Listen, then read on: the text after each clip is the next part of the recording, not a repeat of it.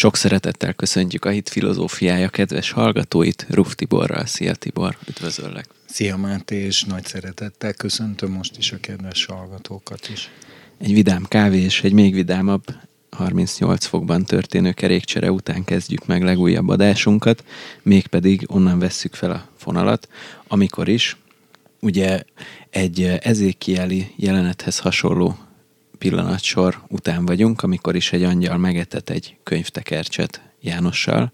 A jelenések könyvének a 11. fejezetében. Igen, és, és utána egy hang úgy szól a mennyből, hogy Jánosnak profétálnia kell nemzetekről, népekről, majd ezután azt a feladatot kapja, hogy mérje meg a templomot, de csak a belső udvart, ugyanis a nemzetek, tehát a nemzetek udvara, erről beszéltél legutóbb, a nemzetek taposni fogják 42 hétig, vagy hónapig, hónapig vagyis három és fél évig um, ugye hát Istennek a beszédét, vagy a, a nem tudom, mit, nem. mit taposnak. A pogányok udvarát. Ja, a pogányok udvarát tapossák. Hát, tehát ugye most automatikusan, meg én allegorikusan értelmezted. De mi van akkor, ha ezek az udvarok szó szerint értendők, ahogyan a proféciák általában értendők, mert akkor ez egy fizikai mérést jelent, mint ahogy az ezékielnél is, tehát ott is ugye megvan adva, hogy hány könyök hosszú az a, az a rúd, amivel az ezékielnek mérnie kell. Később majd a mennyei Jeruzsálem is le lesz mérve a jelenések könyvébe, és ott például azt fogja mondani, hogy, hogy ennyi és ennyi könyök angyal mértékével, mely az emberé is. Mhm. Innen tudjuk, hogy az angyalok alkarja nagyjából ugyanolyan hosszú, mint az embereké. Tehát ezek mind utalnak arra, hogy ezek, hogy lehet, ugye, a Biblia minden versét lehet allegorikusan értelmezni, és, és, mind, és a minden versét többféleképpen is lehet allegorikusan értelmezni, és egyszerre több allegorikus értelmezés is lehet igaz és helyén való a, abból az a bibliai mondatból, de azt soha nem szabad elfelejteni, hogy mint minden beszéd, alapvetően nem allegorikus. Ha én azt mondom neked, hogy jövő héten adok neked 100 forintot, tehát különösen ugye az Isten ígéreteinél problematikus ez. Mert ha az Isten ad egy ígéretet, ahogy mondjuk én neked azt mondom, hogy jövő héten adok neked 100 forintot. Igen, akkor azt szó, igen, ezt múltkor És amikor sor ez... kerül rá, akkor azt mondom, hogy ezt én nem szó szerint értettem, hanem csak allegorikus értelemben. Persze, ez világos. És ezért egy szép mosolyt, vagy egy nem tudom milyen milyen érzelem megnyilatkozást adok a, a 100 forint helyett, akkor te be vagy csapva. Na, de ezért kérdezem, hogy akkor, akkor szó szerint ez mit jelent? Tehát még mindig nem teljesen látom azt, hogy mi az értelme, a, a, ezékielnél látom, hogy mi az értelme a templom megmérésének, hiszen ott vannak a számok. Tudjuk, hogy hogy fog kinézni nagyjából Igen. a dolog. Most mindegy, hogy hanyadik templom lesz, de hogy Jánosnál viszont nincs ilyesmi leírva, tehát mi az értelme lemérni a templomot?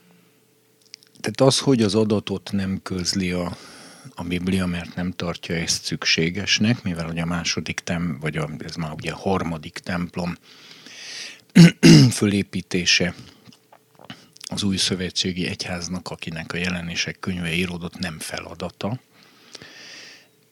Viszont az mindenki, tehát itt inkább az a szerintem a, a felfejthető szál, hogy, miért, hogy meg van különböztetve a pogányok által taposott rész, és az a rész, ahol az imádkozás és az áldozatok zajlanak. Ezt mondtad legutóbb is, de, de azt nem mondtad el, hogy mi az értelme lemérni bármit. Amikor egy próféta lemér valamit, annak mi az értelme? Mit jelent? Na de még megint abból indulsz ki, hogy jelent valamit. De miért kellene jelentenie bármi mást azon kívül, mint hogy le kellett mérnie, és ezért lemérte? Hát de mi a célja annak, hogy le, tehát csak van valami mögöttes célja annak, Na, de hogy azt az nem... örökkévaló azt mondja, hogy ezt barátom, mérd le. Ezt a kereket cserélt ki, hát a mögött van valami szándék. Ö, persze, de ugye itt megint, hogy jó, akkor menjünk ezen az úton. Ha én a lemérés kérdését most akkor föl akarom fejteni.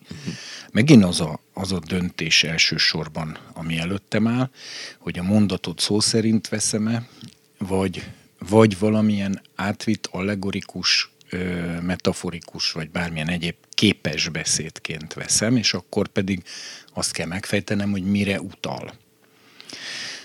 Most látom azt, meg egyébként eddig is láttam, hogy neked, mivel hogy ugye a gimnáziumokban irodalomból, meg mindenhol arra szocializálják a, a modern embert, hogy mindig a, a mese tanulságát keresse, a, a, az allegorikus értelmet keresse. Tehát, hogyha te egy József Attila verset úgy elemzel ki az érettségén, hogy hogy az anyjáról, meg az egyéb egyevekről beszélsz, és nem a költői tartalmakról, akkor megbuktatnak, pedig te vetted szó szerint a József Attila verset. És a proféciáknál viszont azért van ez fordítva, mert a profécia az nem költészet, az nem irodalom. A proféciához fordítva kell hozzáállni, mint az irodalomhoz. Az irodalomban elolvassuk a szöveget, és a mögöttes jelentések felé kutakodunk, és azt írjuk le az érettségi dolgozatban, azt akarta a költő mondani burkoltan, illetve mint egy gyönyörű dolgozatban egyszer olvashattam, hogy ekkor burkoltan arra gondolunk, hogy a költő azt akarta mondani. tehát, hogy ugye, tehát mi, mi az a görög írás magyará, a görög hagyomány miatt mi mindig a, a, a, az elvont és, a, és a, az allegorikus jelentés felé keresünk. Na most a sémita profétikus gondolkodásmód, az pedig a szó szerinti felé megy. Itt meg kell hozni ezt a döntést. Ha itt arról van szó, hogy a János egyszer lemérte a felépítendő templom udvarainak méreteit, akkor az egészet, akkor a szó szerint irányba indulunk, és akkor a kérdés az, hogy miért nem közölte akkor az adatokat, akkor minek van odaírva, hogy lemérte, és ugye ebből következtetsz arra, hogy akkor mégiscsak valami átvitt jelentést, valami mögöttes képi jelentést kell keresni. De nem biztos. Ha arra indulunk el, hogy mi a képi jelentése, mert újra mondom, hogy minden bibliai versnek egymással párhuzamosan nagyon sok helyes képi magyarázata lehetséges, elmehetünk ebbe az irányba, akkor azt kell megkérdezni, hogy mit jelent spirituális értelemben a mérés. Igen, ezt is kérdeztem. És ha ez érdekel, akkor ugye ott van például az Ámos profétánál, hogy, hogy azt mondja, hogy láttam az urat egy kőfalon állni, és a kezében mérőzsinór volt, ugye ez a függőón, amivel a falnak a függőlegességét mérik, és, és ő pedig azt mondta, hogy igen, jól láttad, mert mérőzsinórral mérek az én népemnek, és nem bocsátok meg neki többé. Ez egyértelműen egy kép, és egyértelműen erkölcsi vonatkozásai vannak. Ilyen több helyen is van, mert Ézsajás is beszél olyanról, hogy a, az igazságot színelővé teszem, a jogosságot pedig mérőzsinórrá. Ugye a színelő, ez régi magyar szó, ezt ma a vízszintező. Uh-huh. Tehát a szín, tehát hogy ugye a vízszínével a vízszint, vagy színelő, szintező, vagy mit tudom, színelő.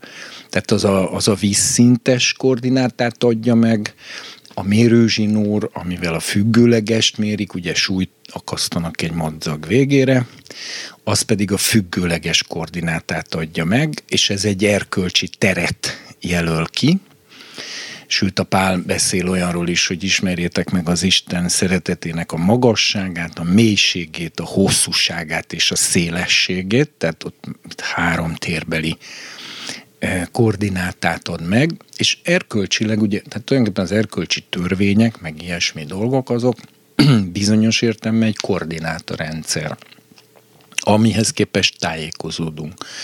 Mi a függőleges, mi a vízszintes. Tehát, hogyha így érted a mérést, akkor úgy gondolom, hogy feltétlenül erkölcsi tartalma van, és ez, mint allegorikus értelmezés, ez helyes értelmezése lehet ennek a szövegnek, és biztos, hogy van is ilyen értelme, de akkor allegorikusan kell a templomot is venni, és akkor tulajdonképpen általánosságban is mondhatjuk azt, hogy az Isten emberei, azok az Istennek a házát, eh, vegyük ezt akár fizikai, akár átvitt szellemértemben, a visszintes és a függőleges Isten által megadott eh, koordinátáihoz képest mérik azokat, akik imádkoznak benne, és az áldozati oltárt, ugye ez az, ami a mérésnek a pozitív része alá esik, és a külső udvart, amely a pogányoknak adatik, és azt tapossák, ez egy negatív tér, hogy úgy mondjam, erkölcsi tér, és ha most ezt mondj, ha, ha következetesen akarod ezt az igét allegorikusan értelmezni, akkor nem nagyon van más lehetőséged, mint hogy az egyházra kell értelmezned, mert egy allegorikus értelemben az egyház az Istennek a háza, az a templom, és akkor például egyértelműen jelentheti azt is, hogy ugye két dolgot említ a pozitíve megmérendő részben az áldozati oltárt és az imádkozást. Az még külön érdekes, hogy ez egy görög nyelvi hiba, pongyolaság, vagy pedig ö, szándékos, ö, vagy olyan is lehet, hogy a János görög nyelvi hibáján keresztül a Szentlélek szándékosan közöl valamit. Ez pedig az, hogy úgy van a görögben, hogy mérd meg az áldozati oltárt, és akik imádkoznak abban. Ugye ezt megint a jelenések könyvének a saját belső képrendszere szerint vonatkoztathatod arra az oltára is, ami alatt az, a mártírok lelkei kiabálnak, mert a szó szerint abban, tehát az oltárban kiáltanak, tehát ilyen irányba is el lehet vinni a spirituális értelmezést, és szerintem ez is igaz lesz.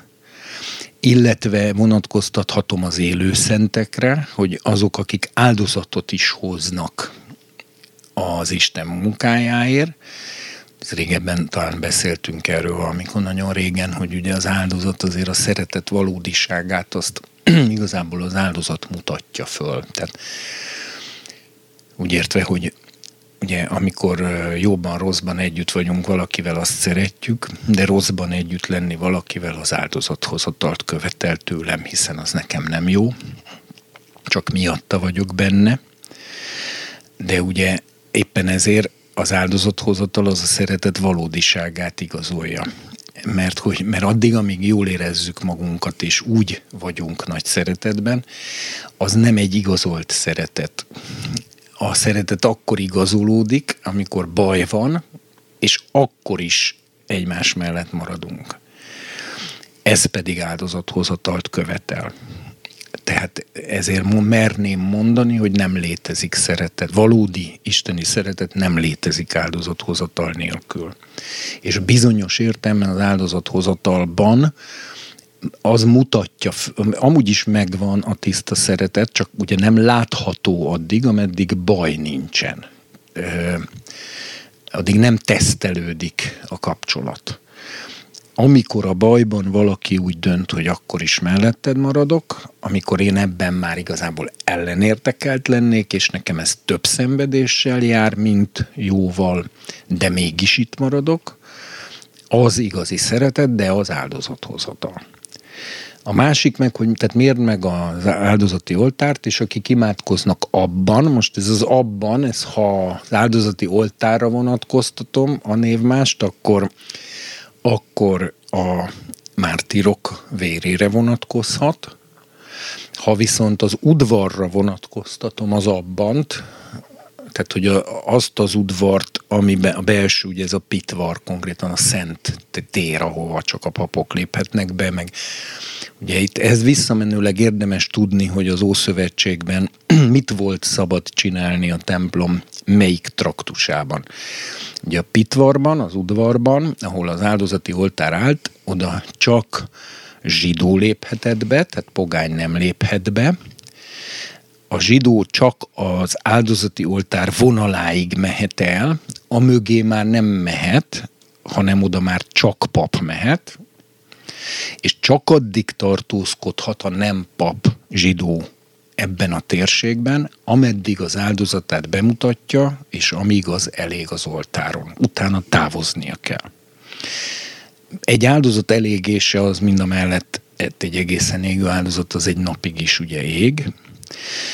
Ezért ezt úgy csinálták akkoriban, ez volt az úgynevezett izraeliták udvara, ide nem léphet be val. Ez az az hely, ahova az vonatkozik, hogy, hogy senki se jelenjen meg üres kézzel a színem előtt.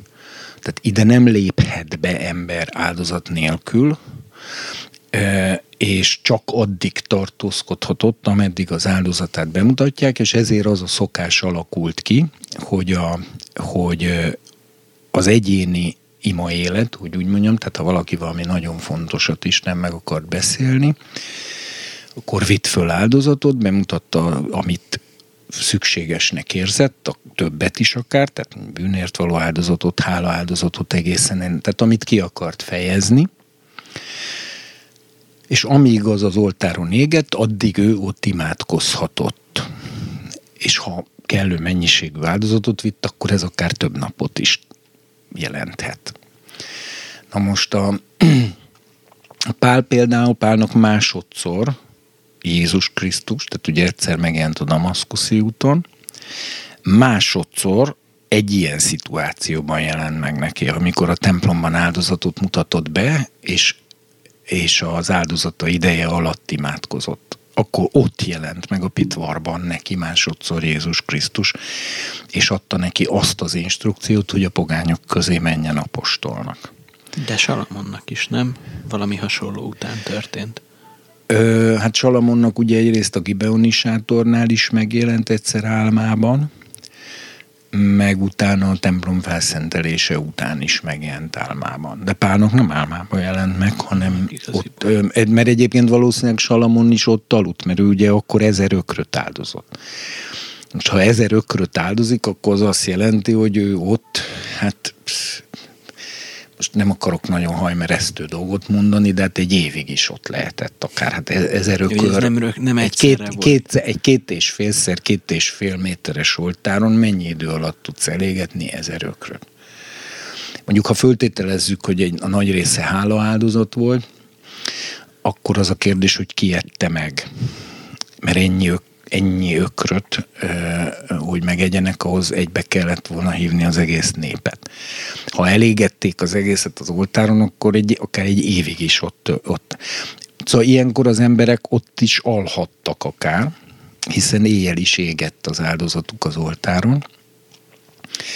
És a Salamonnak, ha jól emlékszem, mind a kétszer álmában jelent meg. A Pálnak viszont nem ő neki ott effektíve megjelent Jézus Krisztus. Ez óriási katarzis lehet, hogy nézed, ahogy ott ég a bűnöd az oltáron, vagy a hálád, vagy teljesen mindegy háláldozatod, és, és ott így vizualizálódik a szemed előtt, és ott vagy a szentek szentjétől méterekre, és ott van, szóval, és, és közben imádkozol. Áldozatot úgy is vágják le egyébként, hogy a fejét, a szent, az arcát a szentek szentje felé fordítják, és aki levágja, az is a szentek szentje felé néz az arca, arcával a levágásnak a pillanatában. Tehát, hogy az Úrra nézve történik az egész. Maga az állat is arra felé néz. Szóval, szóval akkor ez, ez egy ilyen erkölcsi koordinátorrendszernek az allegorikus értelmezése? Hát például, de azt is megcsinálhatod, ha téged ez mondjuk nagyon érdekel, vagy ha bármelyik hallgatót nagyon érdekli, akkor az allegorikus tartalmakat a legkorrektebbül úgy lehet fölfejteni, hogy a kulcsfogalmat, ami jelen esetben a mérés, esetleg a hozzátartozó néhány alfogalmat, mint mérőrúd, meg ilyenek, egy nem magyar konkordanciával, hanem az eredeti szöveg, tehát egy héber alapú konkordanciával, ilyen ma már van magyar nyelven is, ami a héber szavak alapján működik, ez a bakos, ha jól emlékszem, bakos a szerző, de ha nem, akkor bocsánatot Ezt kérek. nem tudom, de a Bible Discover is program is ugyanezt tudja. Jó, csak én most a magyarul, csak magyarul tudóknak akartam ezzel segíteni, na mindegy. a Hát az, az is ugyanígy a strong számok alapján azonosítja. Ja, na, hát akkor meg még jobb. Ja, hát mert igen, komputerek világában élünk. Igen. Tehát akkor meg kereső, stb. És akkor a, a lényeg az, hogy az összes előfordulást végig kell nézni a saját szövegkörnyezetén belül külön-külön értelmezve, hogy az ott a saját szövegkörnyezetében mit jelent, és mire az ember mondjuk a mérés, mér szó, mérőrúd, mérés, mér, ezeket végignézi az egész Biblián, elejétől végéig az összes előfordulást, és mindegyiket a szöveg összefüggésből értelmezi, és közben jegyzetel. Én nekem az a tapasztalatom, hogy még el se jut az ember az összes igének a végére, amikor teljesen világos képpe alakul ki arról, hogy miről is van itt szó. Ez a, de ez az allegorikus fölfejtése. No de és ezt akartam kérdezni, hogy akkor szó szerint mit jelent a mérés? Hát szó szerint meg egyszerűen azt jelenti, és így is értelmezi nagyon sok bibliatanító, amit már múltkor elkezdtem mondani, mert ha szó szerint értelmezzük, akkor ez a Jeruzsálemi templomnak az Antikrisztus időszakában való újraépítésének a, a konkrét fizikai templomához kötődik, és akkor pedig azt vonhatjuk le belőle teljes egyértelműséggel, hogy a templom belső udvara az szent terület, és ott ima zajlik ebben az időszakban. Ebből többek közt levonhatjuk azt a következtetést is, hogy az újra felépülő templom annak ellenére, hogy a felépülését az Antikrisztus teszi lehetővé, mégis pozitív Isten szemében, mert a Biblia erről a templomról mindig pozitívan beszél. Ugye Dániel azt mondja, hogy a hogy tehát ő többször mondja, hogy Isten temploma, Isten temploma, meg megszünteti a mindennapi áldozatot, a seregek fejedelme ellen támad ezzel, e, meg szentségtelenti a szent helyet, stb., de, de hát szent hely, Isten temploma, így mondja. Pál a ö, kettő Tesszalonikában úgy fogalmaz, hogy az Antikrisztus maga ül be, mint Isten az Isten templomába. És ott a Pál is Isten templomának nevezi azt a templomot, hiszen nem is lenne különben az nagy bűn, ha nem Isten templomába ülne be. Tehát ez azért lényeges, mert a jelenéseknek ebből a részéből azt lehet megérteni, ami a mai keresztény világban talán a legnagyobb vitát generálja, és az egyik legneuralgikusabb és legérzékenyebb kérdés, hogy a harmadik templom fölépülése még a messiás megérkezése előtt Izrael által úgymond emberileg végbevive, ráadásul minden jel arra mutat, hogy valamiképp az antikrisztus politikai, diplomáciai manővere teszi lehetővé azt, hogy Izrael felépíthesse a templomán, tehát, hogy mindent egybevetve, ennek ellenére ez a templom egy pozitív ö, hely az Isten szemében.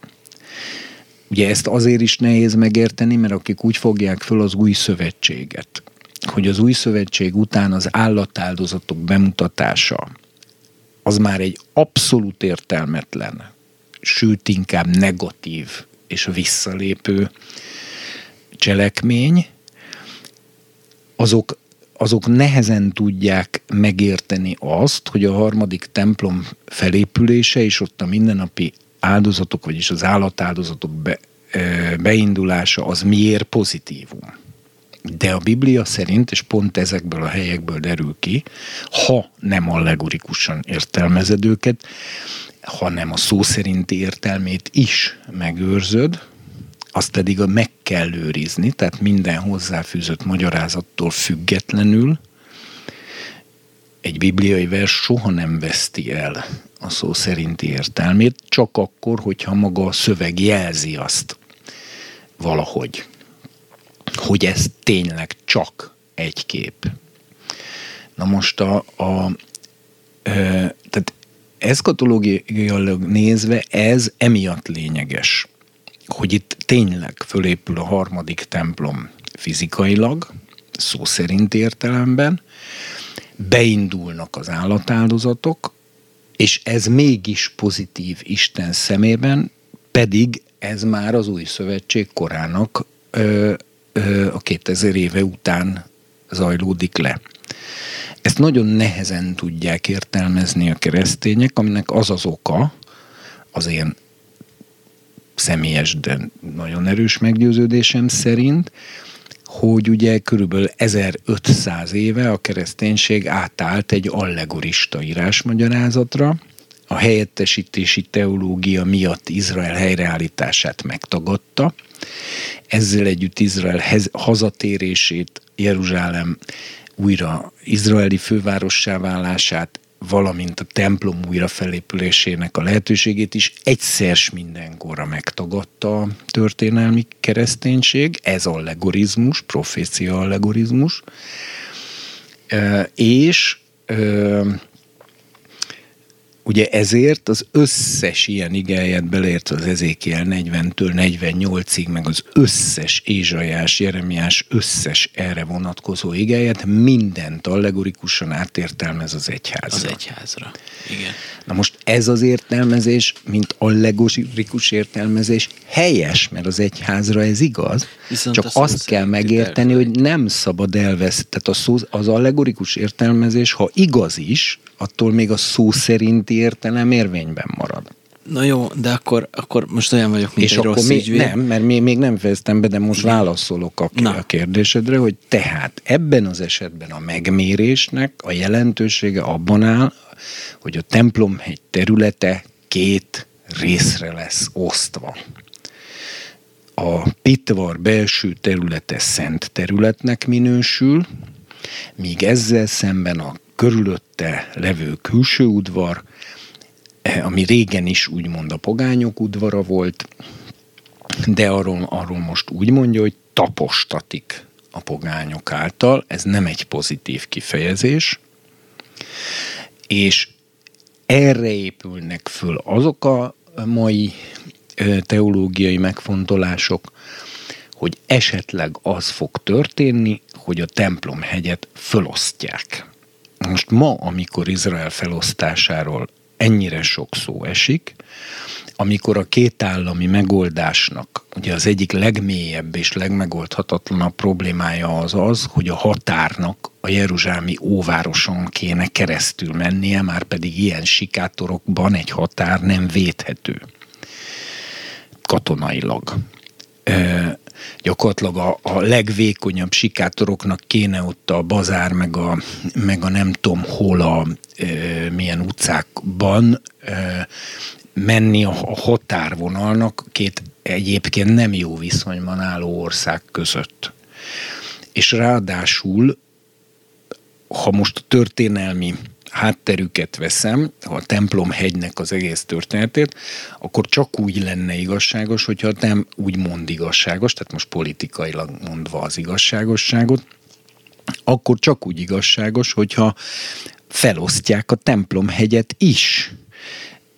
És ugye erre vannak az, amit a múltkor mondtam, például a Kaufmann nevű izraeli mérnöknek, meg más a templom felépítésén dolgozó csoportoknak különböző koncepciói, hogy ezt úgy lehetne világháború nélkül megoldani, hogyha a templomhegy egy része muszlim maradna, ahol az a Laksa mecset és a Szikladóm áll, és egy, egy, de le lenne választva belőle egy rész, ahol pedig a, Jeruzs- a zsidó templom fölépülhetne, és ha valaki lenne pol- olyan zseniális politikus, aki ezt békésen ebben megegyezést tudna létrehozni a zsidók és a e, muszlimok között Jeruzsálemben, az akkora zseni lenne, hogy az méltán lehetne az Antikrisztus, és való, valószínű, vagy hát sokan mondják, hogy hogy lehet, hogy éppen erről lehet majd fölismerni, mert ugye az Antikrisztus, mint messiási igényel föllépő ember, ő a világbékét meg fogja ígérni. És mivel egy diplomáciai, politikai, sőt valószínűleg egy vallási és spirituális zseni lesz, rossz értelemben, tehát egy, a világtörténelem legnagyobb varázslója lesz az Antikrisztus. Hát Sándor egyszer úgy mondta, hogy azok a keresztények, akik itt maradnak, azok jobb, ha a tévében egy mondatát sem hallgatják majd meg, mert lehet, hogy egy-két mondatától már igézet alá lehet kerülni, úgyhogy soha többet nem jön ki belőle az ember.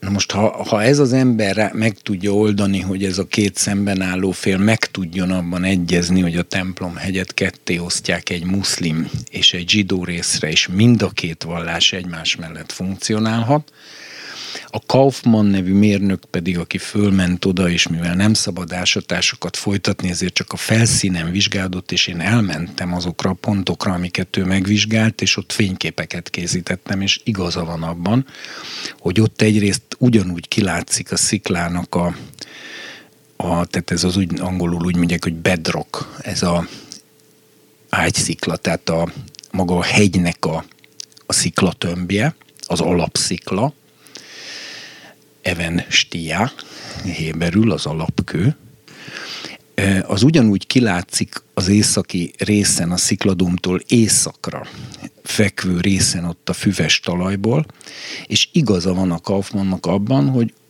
ugyanaz láthatólag a Herodesi korból származó fal sarok maradványokat lehet látni és ami a legnagyobb érve, hogy az aranykapuval ez van egyenes vonalban, már pedig a rabbinikus iratok, meg egyáltalán minden irat, az azt mondja, hogy, a, hogy az aranykapu, eh, ha ugye, kelet, ugye keletre van mindig tájolva, tehát hogy kelet felől az aranykapu, a nők udvarának a kapuja, az úgynevezett Nikánor kapu, ami a, már a Pitvarba vezet, a Szenthely kapuja, tehát a, a maga a templomépület kapuja, és a szentek szentjének a kárpitja az teljesen egy vonalban van.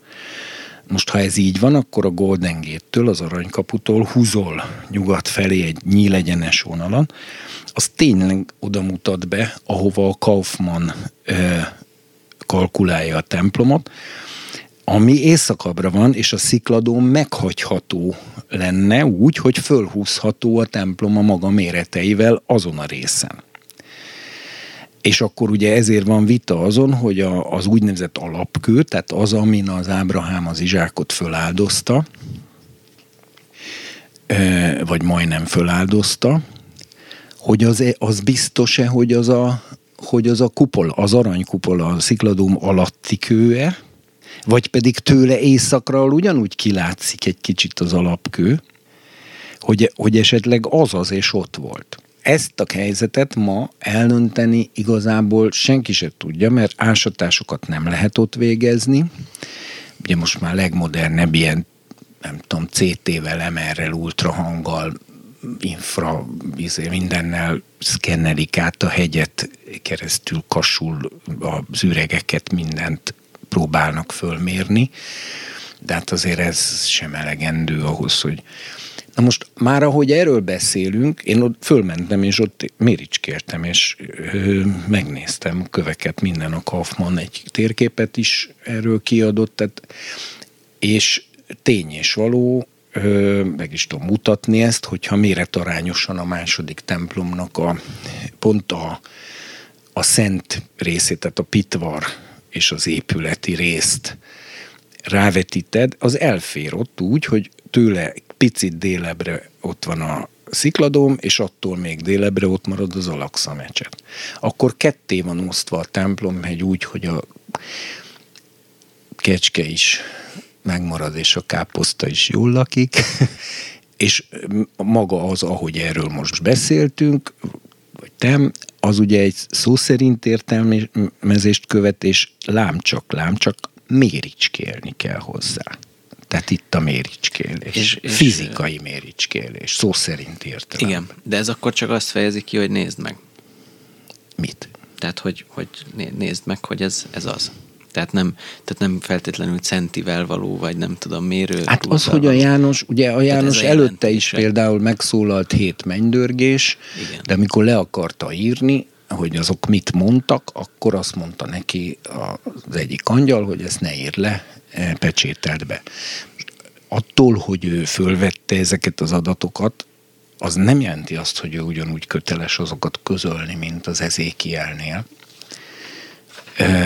Ezt így, Csak jelzi azt, hogy itt a templom hegynek, tehát ha, ha szó szerint értelmezésen haladunk végig, akkor ez, ez nem nagyon jelenthet mást, mint a templomhegynek kifejezett mérések alapján történő felosztását.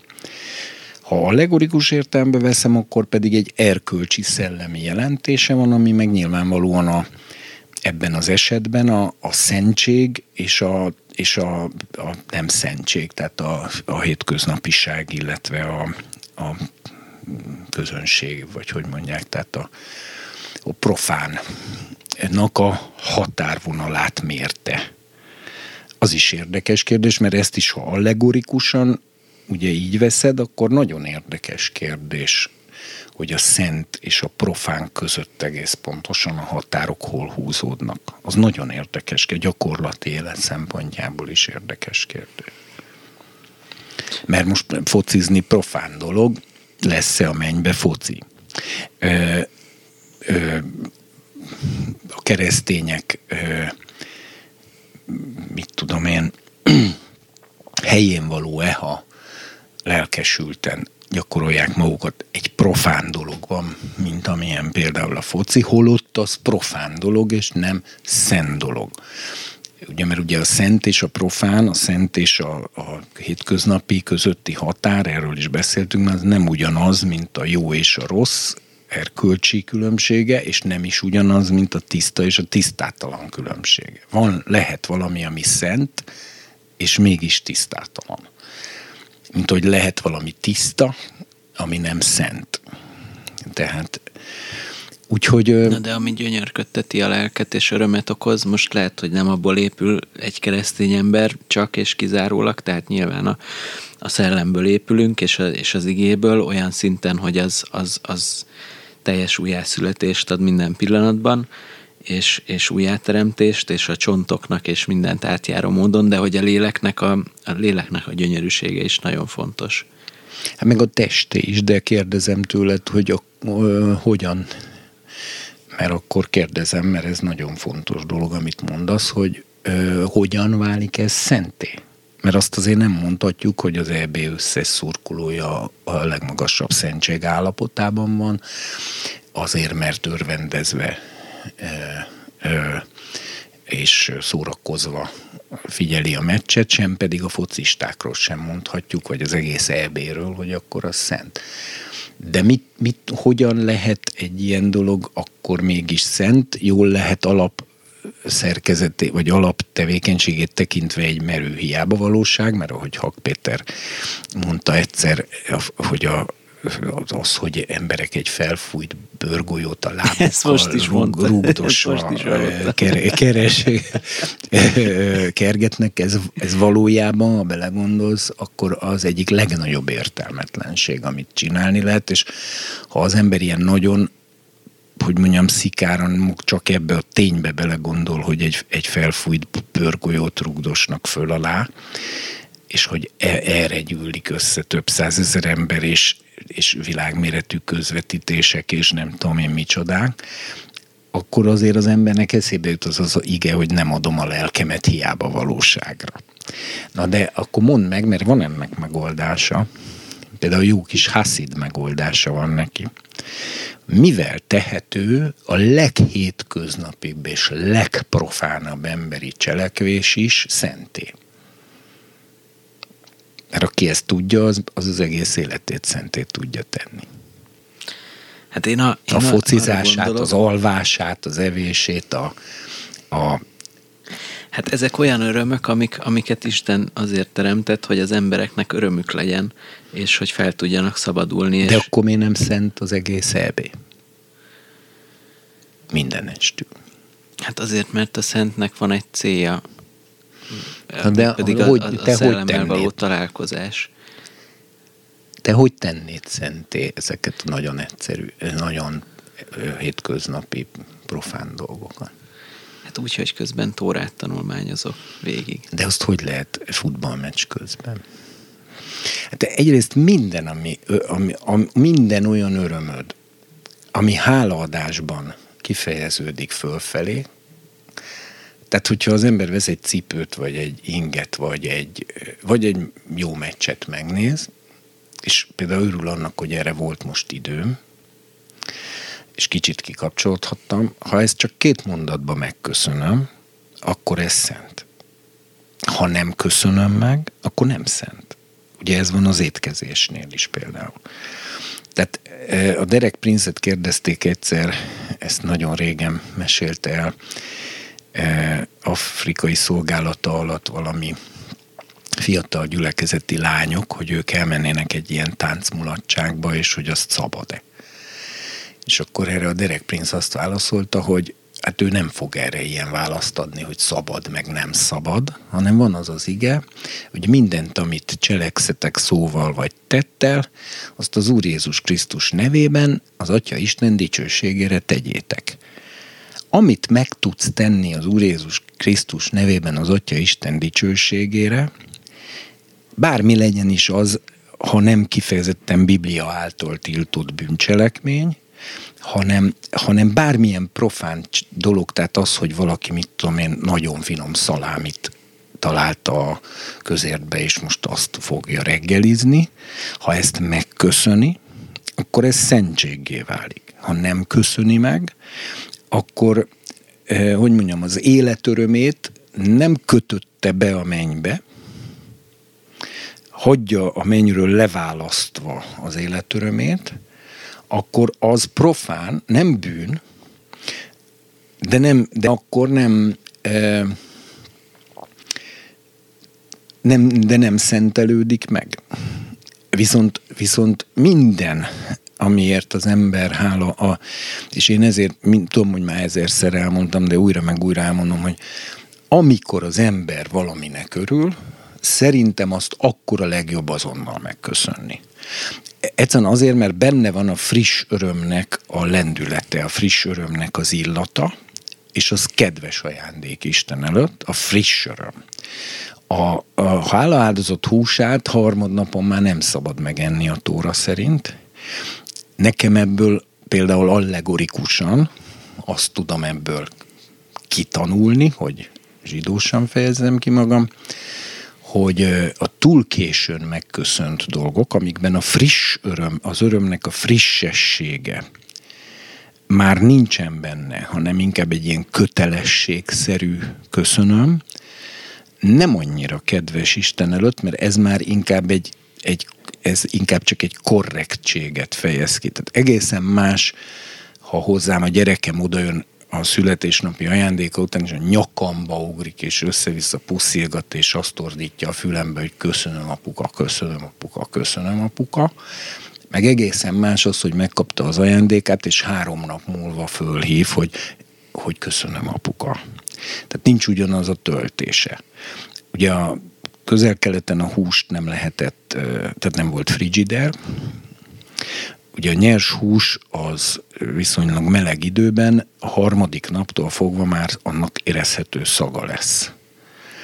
Akkor is, ha előtte már megfőzték, megsütötték ugye a hálaáldozati húst, de ha nem bírták megenni két nap alatt, akkor a sült főt húsnak is, még ha rendesen be is sózták, hűtőszekrény nélkül azért harmadik naptól fogva már van egy stihje.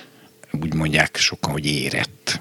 Még meg lehet tenni, de nagyon érdekes, hogy a Tóra halálbüntetés mellett megtiltja hogy a harmadik naptól fog. Tehát a két napig eheted, és a harmadik napon, ha eszel a hálaáldozatot húsából, halál, tehát kiírtatik a népek közül, nem végrehajtós halálbüntetés volt, hanem hogy maga az Isten fogja kiírtani, és, és Ugye ez azt jelenti, hogy, hogy a hála, mert ez, a, ez kifejezetten a hála áldozatra vonatkozó törvény, hogy a hála az frissen jó.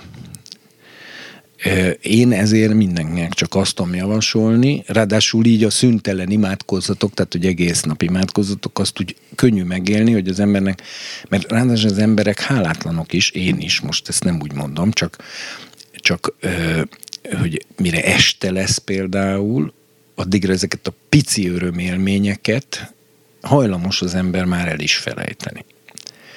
Viszont, hogyha az ember kilép otthon, mit tudom én, reggel a lakásból, és azt látja, hogy süt a nap, és csicseregnek a madarak, és ettől jó kedvre derül, miért ne lehetne ezt ott helyben friss örömből egy mondatba megköszönni?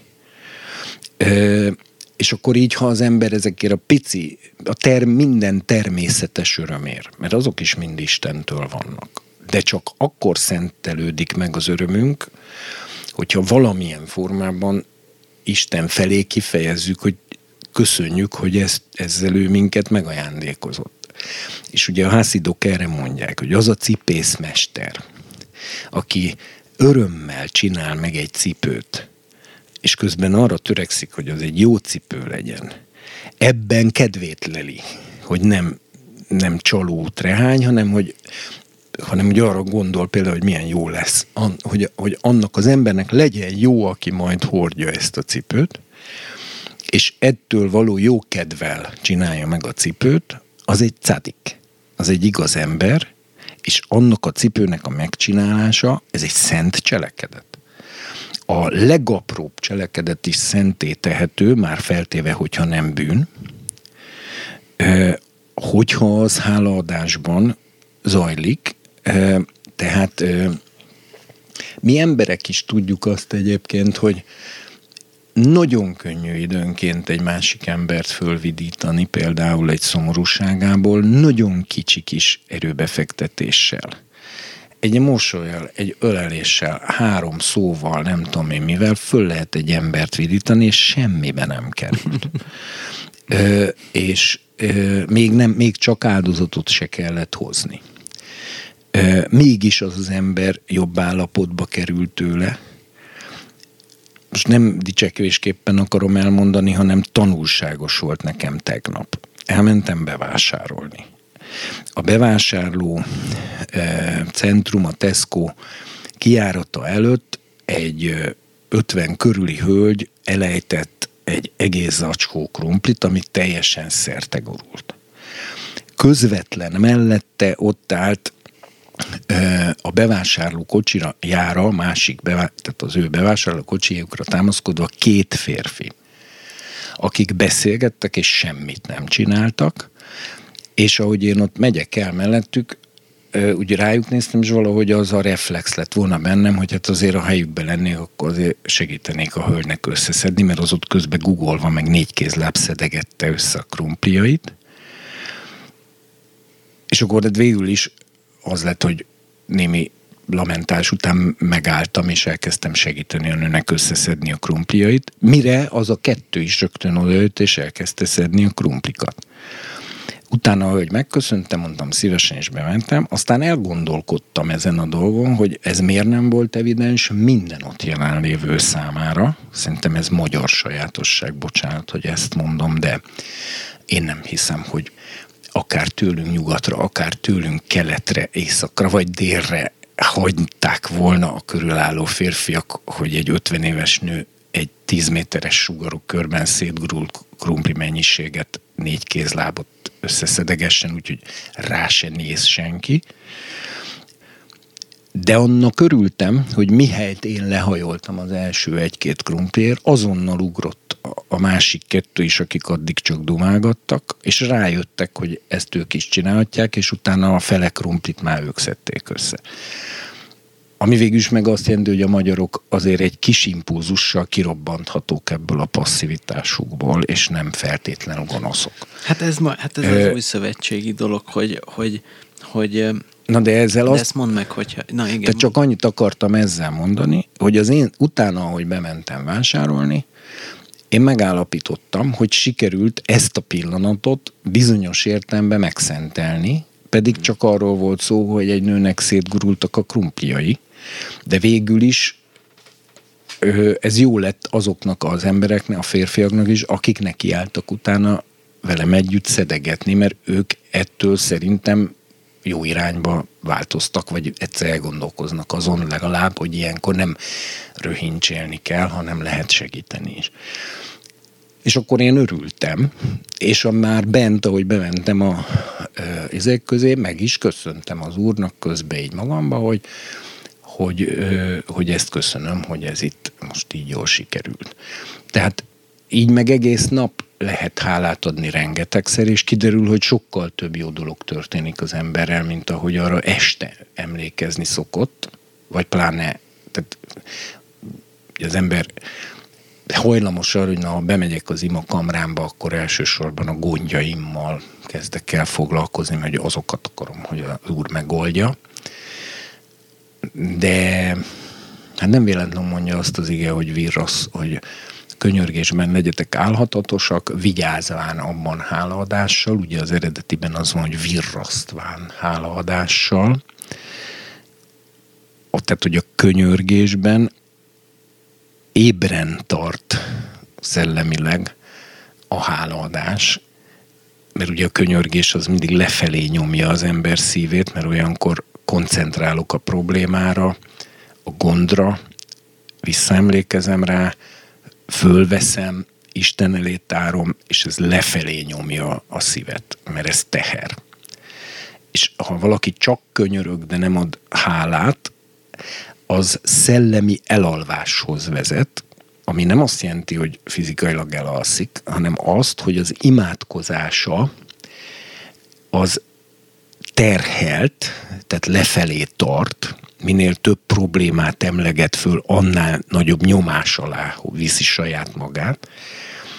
És ugye ez a hitnek fárasztó, mert a hit az ö, könnyű szívet igényel. Tehát, ö, ö, hogy mondjam, a hit az, ö, nem tudom, te érted, amit mondok? Igen, igen. Jaj, de jó. Tehát, hogy ö, na igen, akkor ha érted, és akkor remélem más is érti, hogy akkor ha a könyörgések közé hálaadásokat rak az ember, és pláne ha az egész napjában kicsi nagy örömért mindenért hálát ad, akár, de miért ne lehetne akár világi társaságban is, vagy utcán, vagy bárhol azt mondani, hogy hála Istennek ez és ez történt, hála Istennek találtam egy olyan cipőt. Ezen világiak se botránkoznak meg, és ha úgy mondod, akkor észreveszik, hogy te ezt nem csak szófordulatként mondtad és akkor, és akkor az jó is, mert nem szekted meg a polgári elvárásokat, semmilyen ilyen mm, szektás magatartással, ugyanakkor viszont mégis látják, hogy van egy ember, aki egy jó dolgot megköszön Istennek. Meg maga az, hogy az Úr, tehát hogyha az emberek nem látják, az meg még jobb, mert akkor meg, akkor meg teljesen szabadon lehet hálát adni.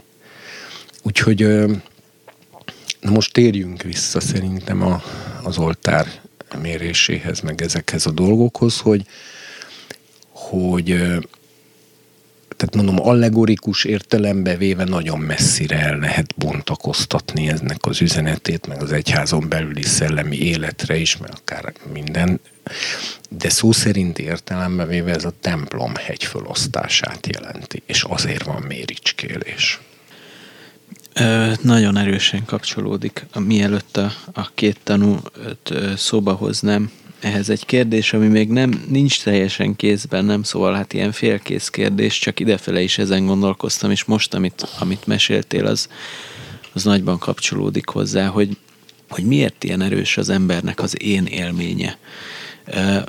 Most jobban kifejtem, hogy mire gondolok, hogy van egy dinamikája mindig annak, hogy, hogy az ember igazából szeretne csak másokért élni adott esetben, vagy, vagy olyan projekteket csinálni, mint amit te is akár a krumpli kapcsán, vagy ennél jelentősebb mértékű dolgokat, de mégis csomószor a világnak a problémái, vagy nehézségei az ember lelkét megterhelik, és akkor, ahogy a Flyszendre szokta leírni, hogy a, a lélek az előszoba, és a nappali az a szív, és az előszoba tele kerül bútorokkal, akkor nem tud a nappaliba senki se bemenni. Tehát, hogy, hogy nagyon sokkal kevesebb az olyan pillanat, amikor az ember tényleg önfeledten tud másokért élni, és, és és ezt mindig, meg, ezt mindig megelőzi, vagy gyakran megelőzi, ahogy mondod az imakamrában, hogy a saját problémáknak a felsorolás, és mennyivel jobb lenne, hogyha az ember mindig tudna csak másokért imádkozni, mert, mert rendezett lenne egy Mondjuk minden. én nem vagyok híve annak se, hogy ezt úgy fogalmazzuk meg, hogy önfeledtem másokért élni. Mert aki önfeledtem másokért él, annak jogában áll ugyanolyan önfeledten önmagáért is élni, mivel szeresd embertársat úgy, mint önmagadat. Tehát, hogyha én tudok önfeledten másokért élni, akkor ugyanúgy tudok önfeledten magamért is élni. Egyik pillanatban magamért élek, mert magamnak veszek tejet a Tesco-ba, a másik pillanatban, ha arra lehetőség nyílik, vagy, ö, vagy ö, egy ilyen alkalom, akkor pedig ö, akkor tudok a másikra figyelni, tehát kibe, jár, kibe az ember, ez így egészséges. Az a fajta ilyen szerzetesi, hogy mondjam, altruista, ö, ilyen abszolút önmegtalál, én csak másokért élek, magamért aztán egyáltalán nem. Ez így szerintem nem biblikus, mert nem természetes. No. A biblikus az természetes magatartás. És pont erre vonatkozik a De kérdésem. folytatom a választ Jó. a kérdésedre, hogy én az utóbbi időben ezzel kapcsolatban, amit te kérdezel, bár ez, ezt most nem a Bibliából fogom mondani, de egy, egy nagyon mélyen Bibliával átitatott gondolkodású embernek a megállapításai, és én igaznak látom őket, de hát vizsgálja meg ki ki a maga szája íze szerint. Ez szokás szerint kedvenc filozófusomnak, Kierkegaardnak az egyik írásából származik, amelynek a címe az Antik tragédia viszfény, Antik tragikum viszfénye a modern tragikumban. Itt nagyon érdekes megállapítást tesz, mert azt mondja, hogy a szorongás vagyis a gondterheltség, az kizárólag a múltra vagy a jövőre vonatkozik. A jelen miatt soha nem szorongunk.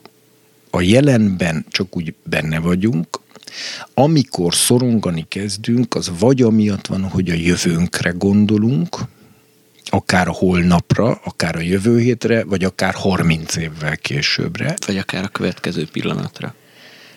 Hát olyan is lehet, de azok elég, tehát azok az ilyen, ilyen keményebb határszituációk, amikor pillanatonként eh, van miért szorongani. Mert egy ember társaságában is tud szorongani, csak erre értem, tehát hogy, hogy akkor azt, vagy az nem szorongás? Én most inkább arra gondolok, amikor valakit a saját gondjai és a saját, tehát mert ugye a te kérdésed arra vonatkozott, hogy az énből miért nem jövünk ki jobban, illetve hogy miért, hogy mondjam, nyomasztódunk bele az énünk kapcsán a saját gondjainkba, bajainkba, az ima életünkben is, meg a, Igen. és nem tudunk felszabadulni erre a...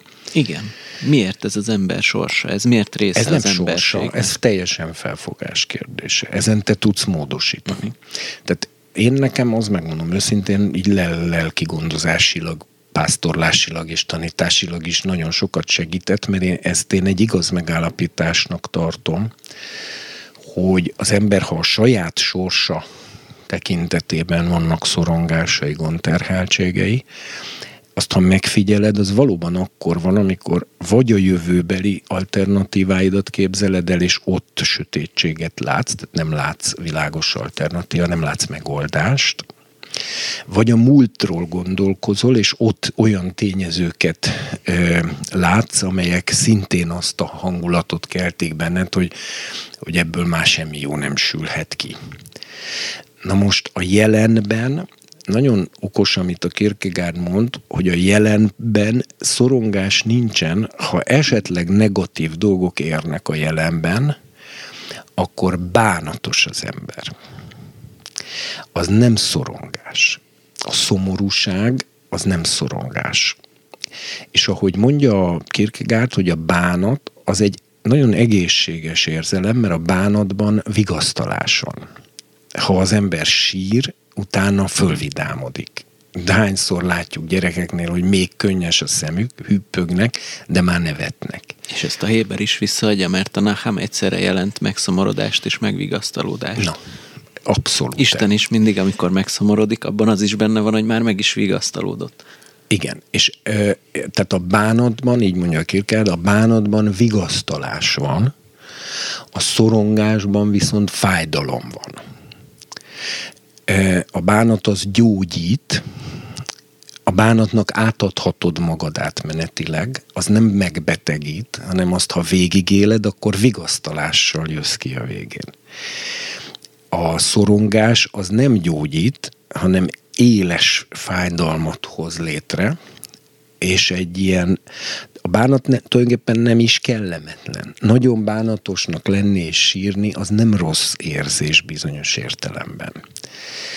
Nyilván, hogy halott tehát egy szerettünk elvesztése, vagy valami nagyon nagy súlyú dolog, az más, de, de, de még akkor is az igazi bánatban abban, abban vigasztalás van. A szorongásban nincs vigasztalás.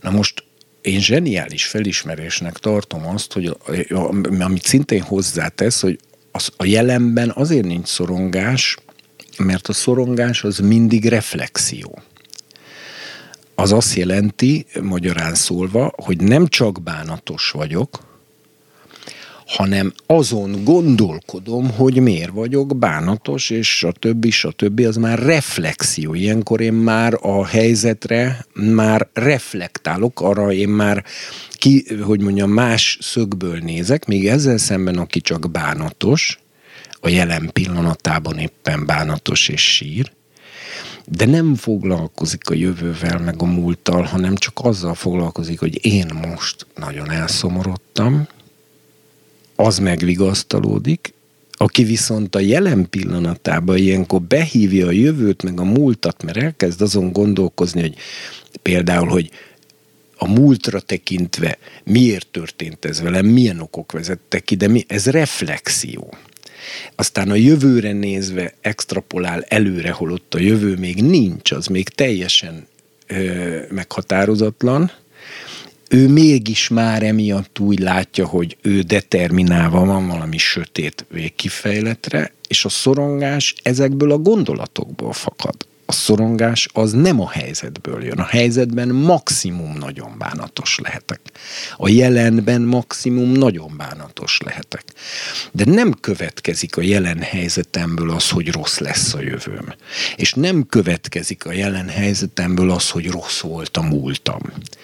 Nem tudom, nem, mert ez már gondolkodás. Itt már okok célok keresése zajlik, ez reflexió. És a reflexió miatt kerül bele a fájdalom, olyan dolgoktól kezdünk, tehát olyan, ugye ezért mondja Jézus, hogy hagyjad a holnap gondját a holnapnak. Elég minden napnak a maga baja, majd a holnap az gondoskodik a maga gondjairól. Ez azért bölcs tanács, mert ez azt jelenti, hogy nem kell túlzásba vinni a jövőn való gondolkodást. Mert akkor utána akkor rettegni fogsz a jövőtől, mert hogyha te a, racionális eszeddel gondolod végig az alternatíváidat, akkor lesznek olyan, olyan dolgok, ahol már csak a sötétséget látod.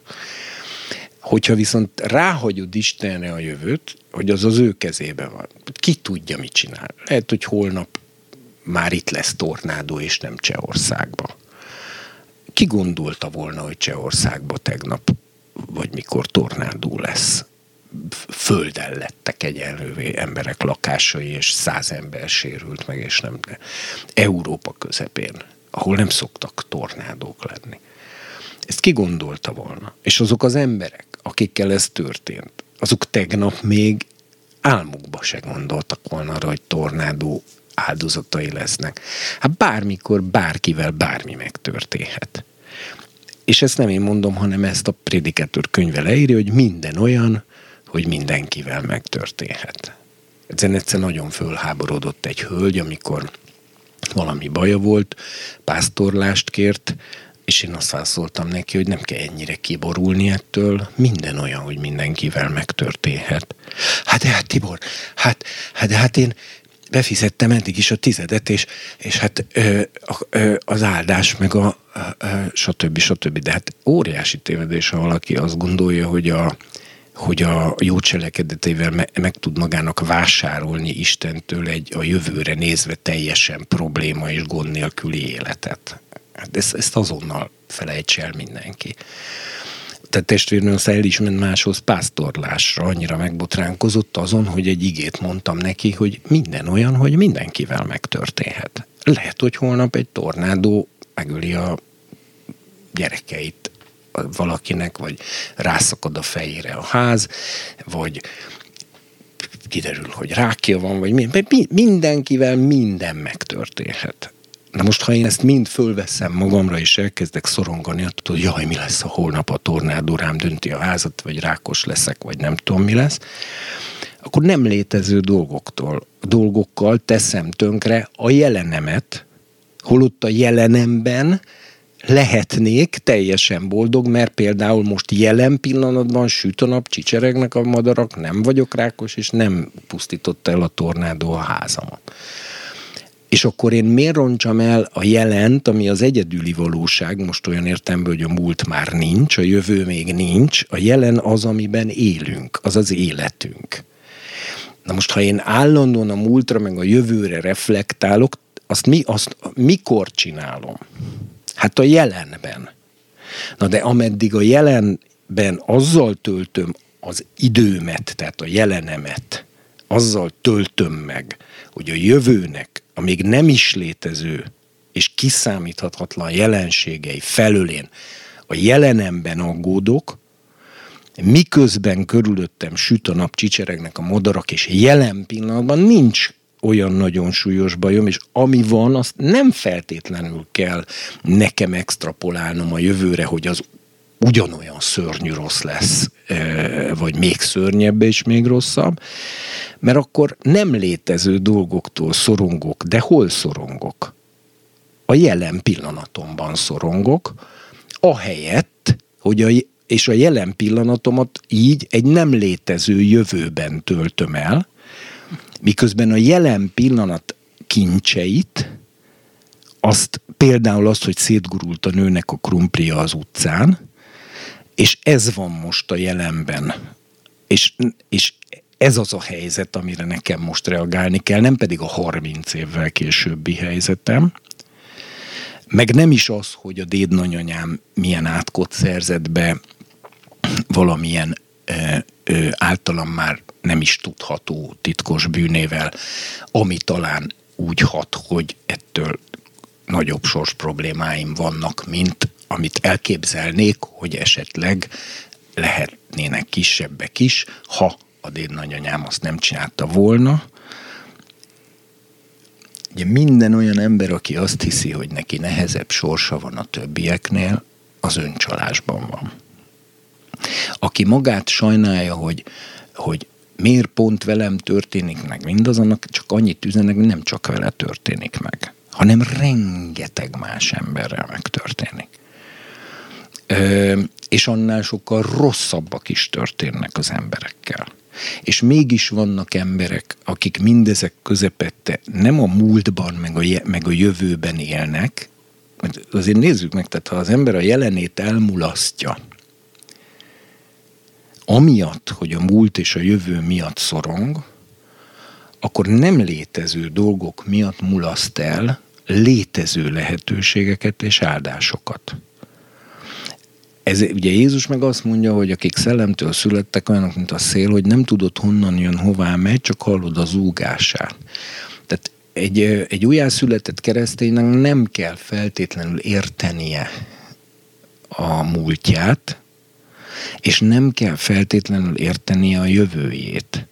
Mert nem racionális megértés alapján éljük a sorsunkat, és lehet úgy is nagyszerűen élni, hogy az ember nem teljesen érti, hogy hogy került ide, tehát milyen múlt vezette őt végül ehhez a jelenhez, és azt sem teljesen érti, hogy ebből a jelenből milyen jövő felé fog menni, nincs is ez a kezünkben, és ezért nem érdemes az ezek miatti szorongás miatt elveszteni a jelent, ahol viszont az egyetlen lehet, csak a jelenben tudsz szeretni például.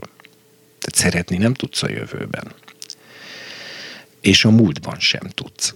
a jelen pillanat adott számodra a cselekvésre, a beszédre, és ezért a jelenben ott kell lenni. A jelenben kell a leginkább ott lenni, és csak úgymond segéderőként itt-ott használjuk a múltat meg a jövőt, de nem szabad úgy beengedni a múltat meg a jövőt a jelenembe, hogy teljes mértékben abba az a, a, a jelen nem be, behozott múltba és jövőbe záródok. Tehát amikor valaki úgy megy az utcán, és úgy vesz részt a, a, a jelen pillanatban zajló életében, hogy nem veszi észre már, ami körülötte történik, és nem ad helyes reakciókat, mert annyira lefoglalja az, hogy mi lesz vele a jövőben, és hogy milyen okok vezették őt ide a múltban, akkor elveszti, hát tulajdonképpen elveszti az életét, mert az élete az a jelenben zajlik, nem, az mindig a jelenben zajlik.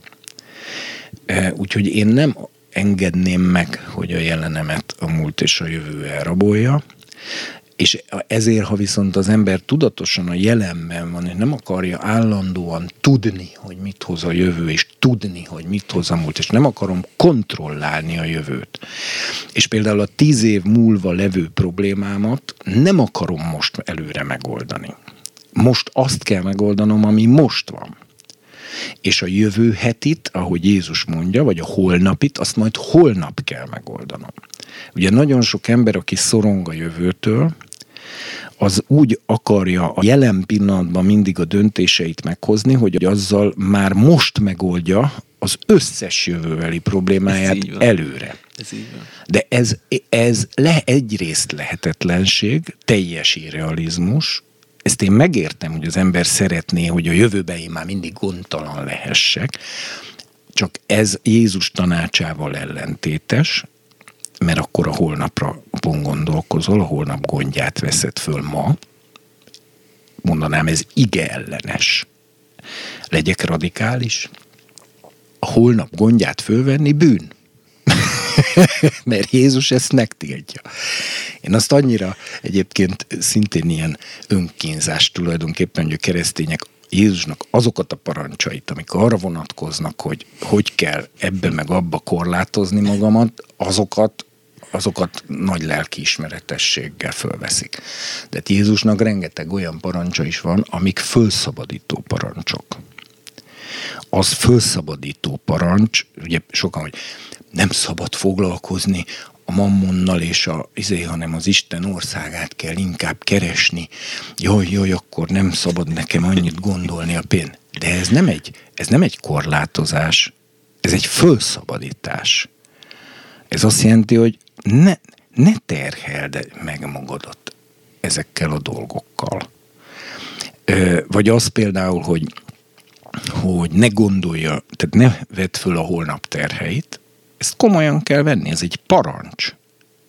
Jézusnak vegyük úgy, hogy minden felszólító mondat, ami a szájából kijött, az parancs. Ha azt mondja, hogy ne gondolkodjatok a holnap gondjain, mert elég minden napnak a maga baja, vegyük parancsnak. Tilos. És minél távolibb jövőn agyalni azért, mert az a más dolog, hogy természetesen, ha tudom, hogy két hét múlva államvizsgám van, akkor most tanulnom kell minden nap, de ez más, mert ez egy cselekvési terv, ami a jelenben a kötelezettségem. De az, hogy én most akarjam megoldani olyan problémát, ami még föl se lépett, csak az én képzeletemben létezik, hogy 20 év múlva mi lesz, meg 30 év múlva mi lesz, meg ez ige ellenes. Aki ezt megteszi, az a saját szívét túlterheli, és azzal, hogy túlterheli, elveszti a képességét arra, hogy a jelenben örömmel, békességgel, szeretettel, másokra való odafigyeléssel képes legyen élni. Mert állandóan bezáródik a vízióiba. Tehát én nekem, és bánatosnak lenni pedig, a, újra hangsúlyozom, az egy egészséges állapot. Tehát az, hogyha az ember ezt valamennyire irányítani is lehet, hogyha az emberrel rossz dolgok történnek, és automatikusan beindul benne az a, az a, az a mókuskerék, vagy az a gépezet, hogy igen azért, mert a múlt, meg, meg mi lesz ebből a jövőbe, meg ez azért van, mert a múltba ez volt, ezért most aztán mi lesz a jövőbe, és akkor ezen pörög, az ember, akkor hogy fejezzem ezt ki, de hát tulajdonképpen már elmondtam nagyon részletesen. Én ezt teljesen értem. Volt szóval én, én, de, tuda, én, én ilyenkor azt a tudatos döntést hozom, hogy egyszer leállítom az agyamat, visszahelyezkedem a jelenben, megállapítom, hogy nagyon-nagyon-nagyon-nagyon-nagyon szomorú vagyok, és akkor azt szoktam mondani az úrnak, hogy uram, nagyon-nagyon-nagyon-nagyon-nagyon szomorú vagyok most. És ez elegendő is, a bánatot vállalom. Az gyógyít. Az egy természetes és ilyen értelemben nem negatív, sőt, ugye Pál azt is mondja, hogy örüljetek együtt az örülőkkel, és sírjatok együtt a sírókkal, tehát ráadásul még akár a környezetemhez is szívesen alkalmazkodom, aki, mint aki ecetet önt a sziksóra, vagy levetkőzik a hideg időben, olyan az az ember, aki énekel a bánatos szívű ember előtt, tehát ha én például bánatos szívű emberrel vagyok együtt, akkor nem fogok elkezdeni, hogy halleluja, tja, e, mekkora öröm és vidámság, mert ezzel ez olyan, mint hogyha ecetet öntenék a sziksóra, ami ugye azért heves kémiai reakciót fog okozni, és és tényleg a, mar, a, a, két marú anyagnak az összetalálkozásából aztán tényleg a legmaróbb dolog lesz.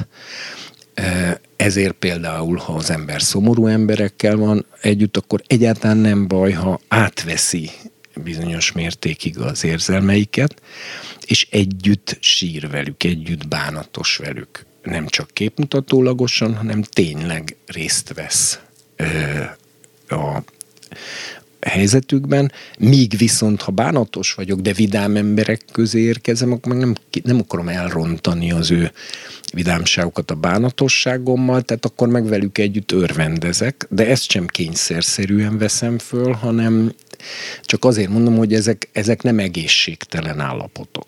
De a jövőre és a múltra való állandó reflexió a jelenben, amit tulajdonképpen, hát most gondold végig, amikor gondolkozol a jövőn, mondjuk 10 percig, addig a jelenben nem vagy ott, hanem a jelenedben a jövőbe mentél. De az még nem létezik, csak a te képzeletedben.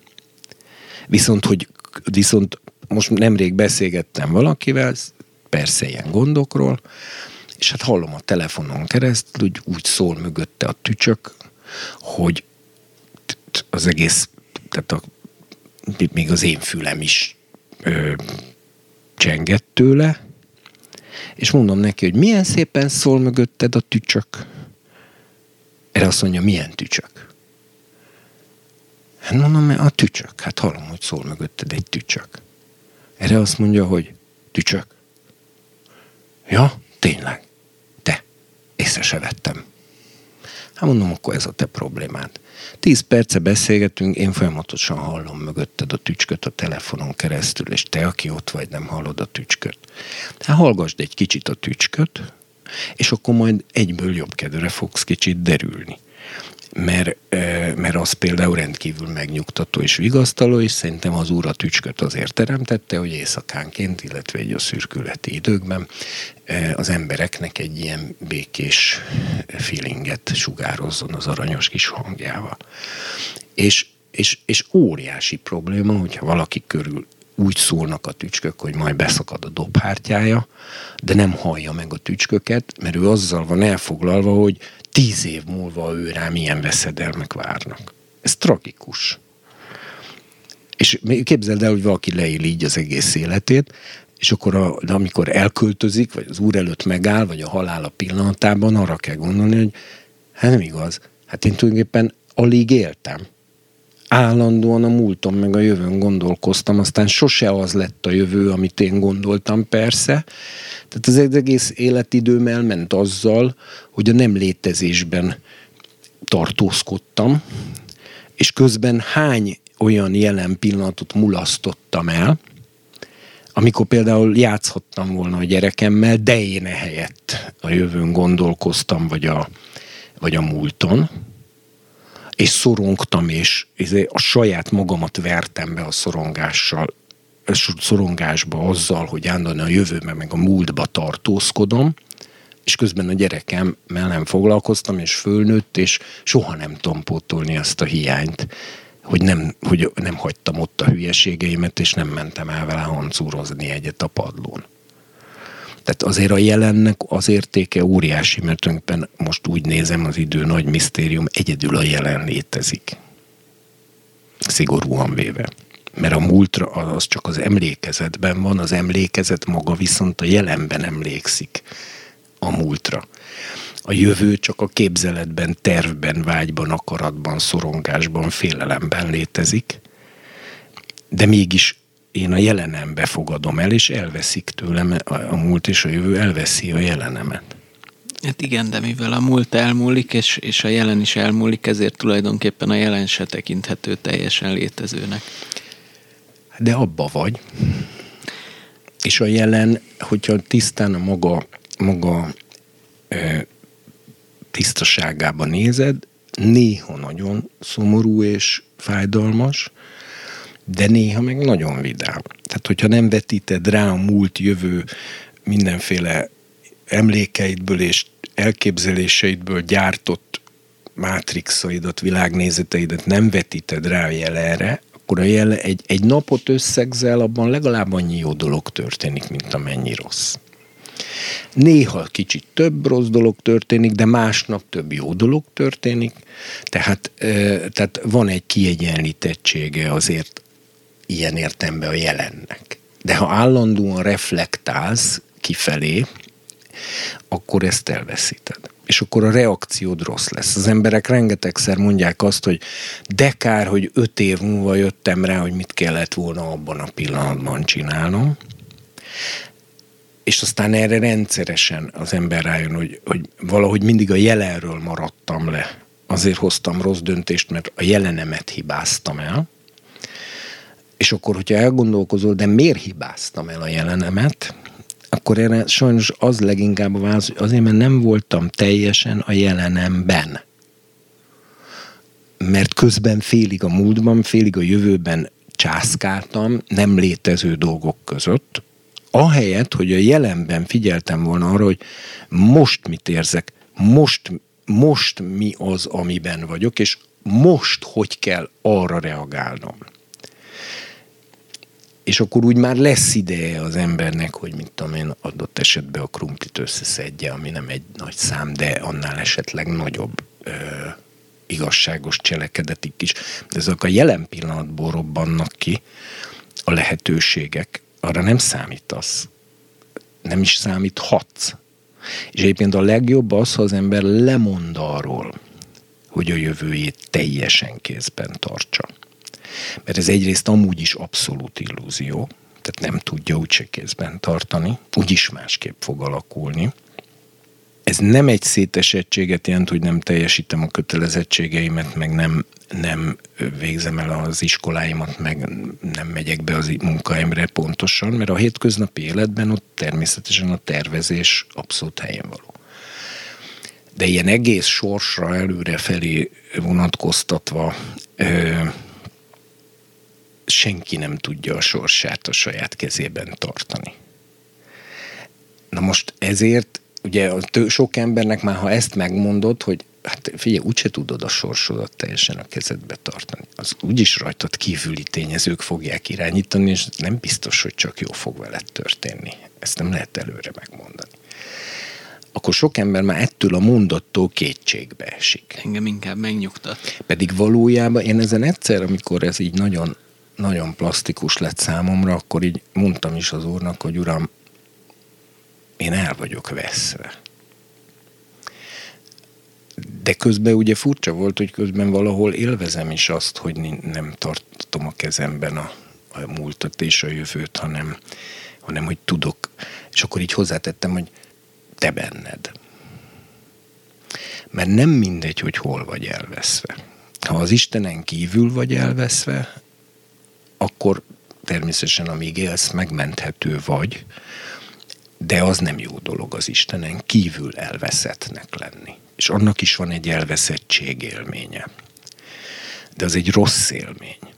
De az úrban elveszettnek lenni, hogy az úr, az úr tartja a kezében az egész irányítást, az nagyon jó dolog szerintem. Kicsit ilyen kicsit ilyen, ugye én nekem mindig az az ige jut eszembe, hogy amikor az Úr visszahozott a fogságunkból, olyanok voltunk, mint az álmodók. Szánk megtelt nevetéssel, nyelvünk pedig vigadozással, a pogányok pedig azt mondták, hát ezekkel hatalmasan cselekedett az Úr.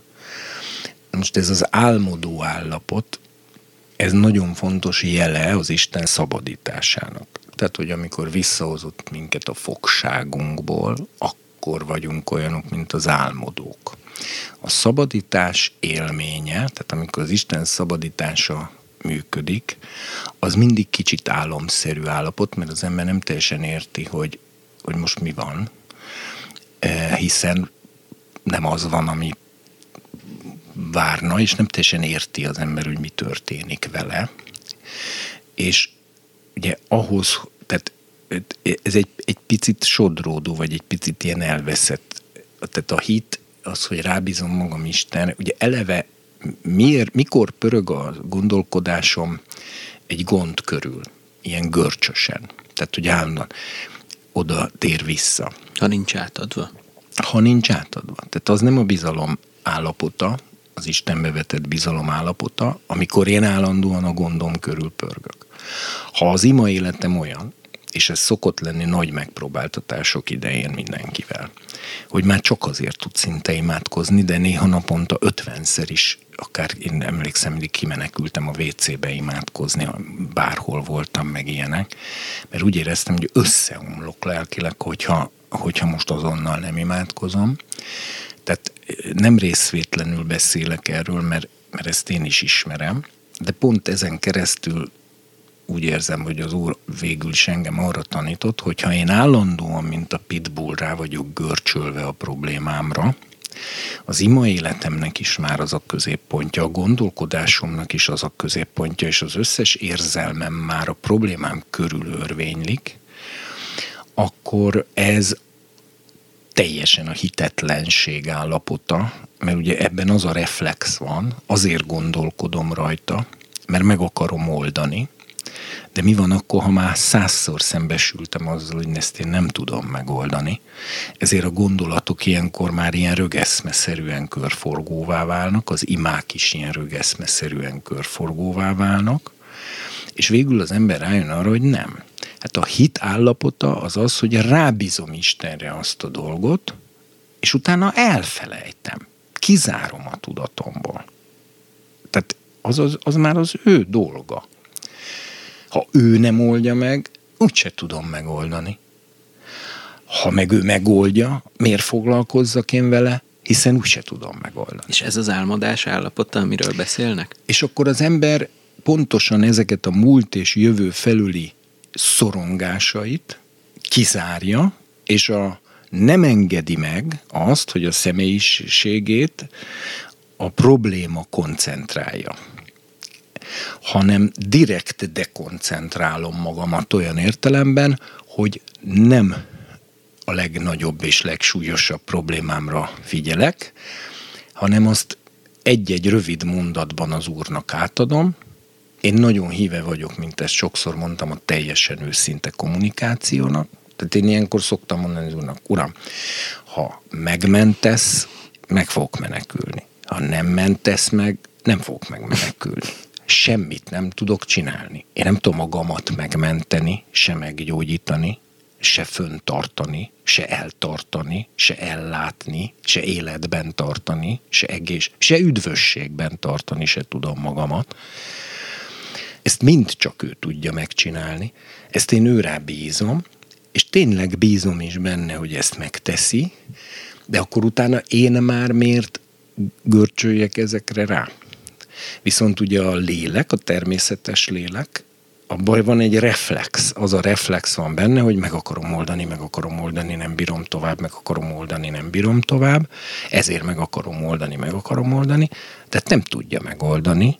Ezzel nézzen az ember szembe, ahogy a, a Dávid mondja, hogy a lelkemet lecsendesítettem, mint egy elválasztott gyermek az anyjánál olyan a lelkem, az ugye milyen az elválasztott gyerek, nem szophat többet, és emiatt állandóan bőgés az anyját nyaggatja, de akkor se szophat többet, hanem most már szilárd táplálékra lesz áll, átállítva, és ugye az elválasztott gyerek az ott lóg és ordít, hogy ő szopni szeretne, és csak annyit kap válaszul az anyjától, hogy nem. Más kaja lesz. És amíg erre át nem áll a személyisége, addig hiába ordít, és ugye végül elcsendesedik, és ezt az állapotot mondja Dávid, hogy ezt csinálom a lelkemmel. Nem kapod meg, amit akarsz. Most nem mondom azt, hogy kus, de egyébként a saját lelkemnek jogom van ezt mondani, és ebben az esetben akár más lelkének is, hiszen nem tartozom jobban szeretni más, mint magamat. E, lényeg az, hogy tehát elcsendesítem. És akkor a, és dekon, érdemes dekonce. Nagyobb hit cselekedet ilyenkor például csak azért is megnézni a meccset, vagy az akármit, hogy az is eltereli a figyelmemet. Tehát ilyenkor a figyelem elterelés az hit cselekedete. Tehát az egy pozitív cselekedet. És persze ugye bizony, én nem szoktam abba hazudni Istennek, hogyha érzem azt, hogy a hitem nem teljes, akkor nem szoktam úgy csinálni, vagy azt mondani, vagy olyan izéket mondani, mintha teljes lenne, mert annak semmi értelme, nem tudom úgy se becsapni. De vannak csodálatos olyan imák a Bibliában, amik, amik szerintem nagyon hatékonyak. Én például, ha ilyen ingadozó állapotban vagyok, akkor például szoktam mondani az úrnak, a Dávidnak van egy ilyen mondata, hogy ha az úr megkönyörül rajtam, megszabadít engem, és visszavisz az én királyságomba, akkor az jó lesz, ha pedig nem, legyen kedves előtte az áldozat.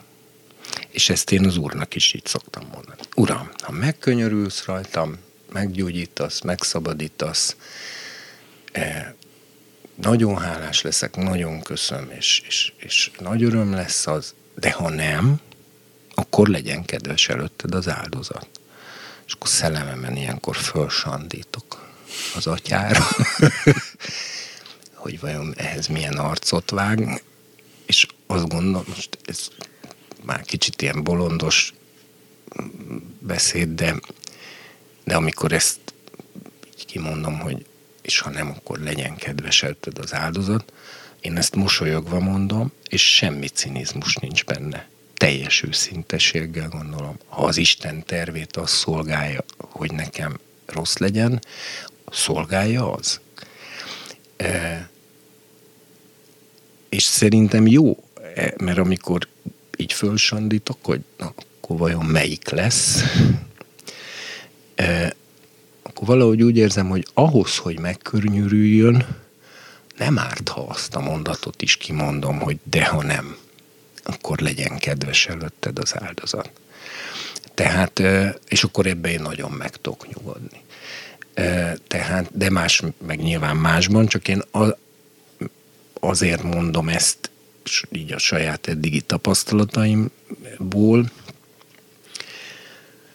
mert ugye így mondja az ige is, a zsidókhoz írt levél, hogy hit és békességes tűrés által örököljük az ígéreteket és nagyon sok keresztény a hit, eh, hitre nagyon nagy hangsúlyt tesz, de teljesen elfelejti, ugye ez a zsidó hatban van, és ott a Pálapostól nagyon részletesen föl elmondja, hogy Ábrahám, Izsák, Jákob, tehát az, az ő, három ősatja, az nem csak hitáltal örökölte az ígéreteket, hanem békességes tűrés, tehát türelem által is. Tehát azért ők 20-25 éveket vártak, mire egy könyörgésük beteljesedett. 20-25 év az sok idő.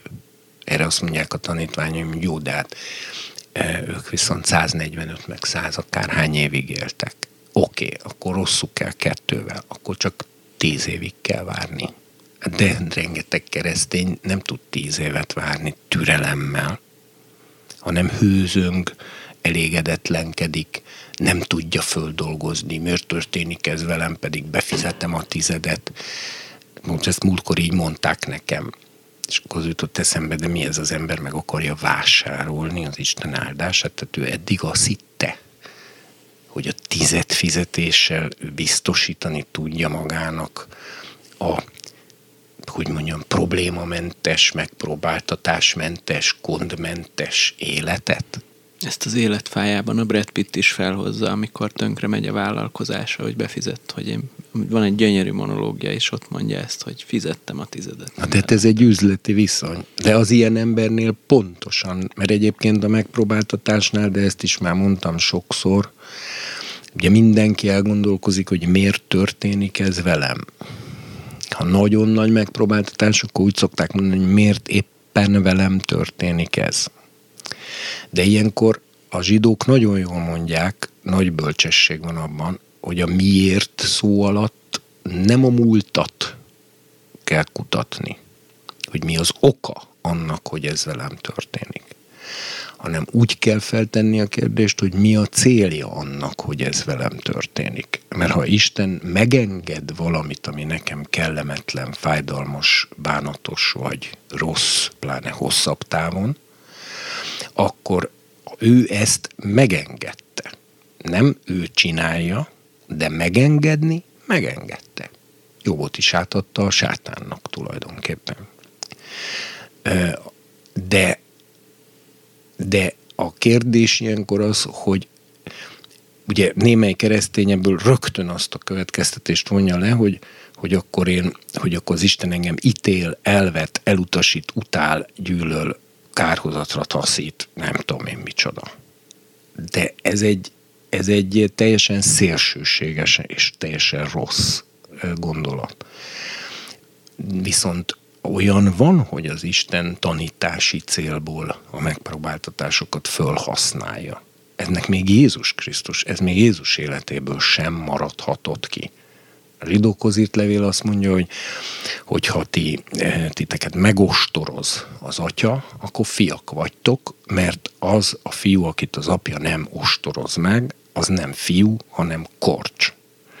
Tehát ugye a, a más a az arhaikus szemléletmód a nevelésről, mint a modern szemléletmód. A modern szemléletmódban élve nem tudok biblikus gondolkodású lenni.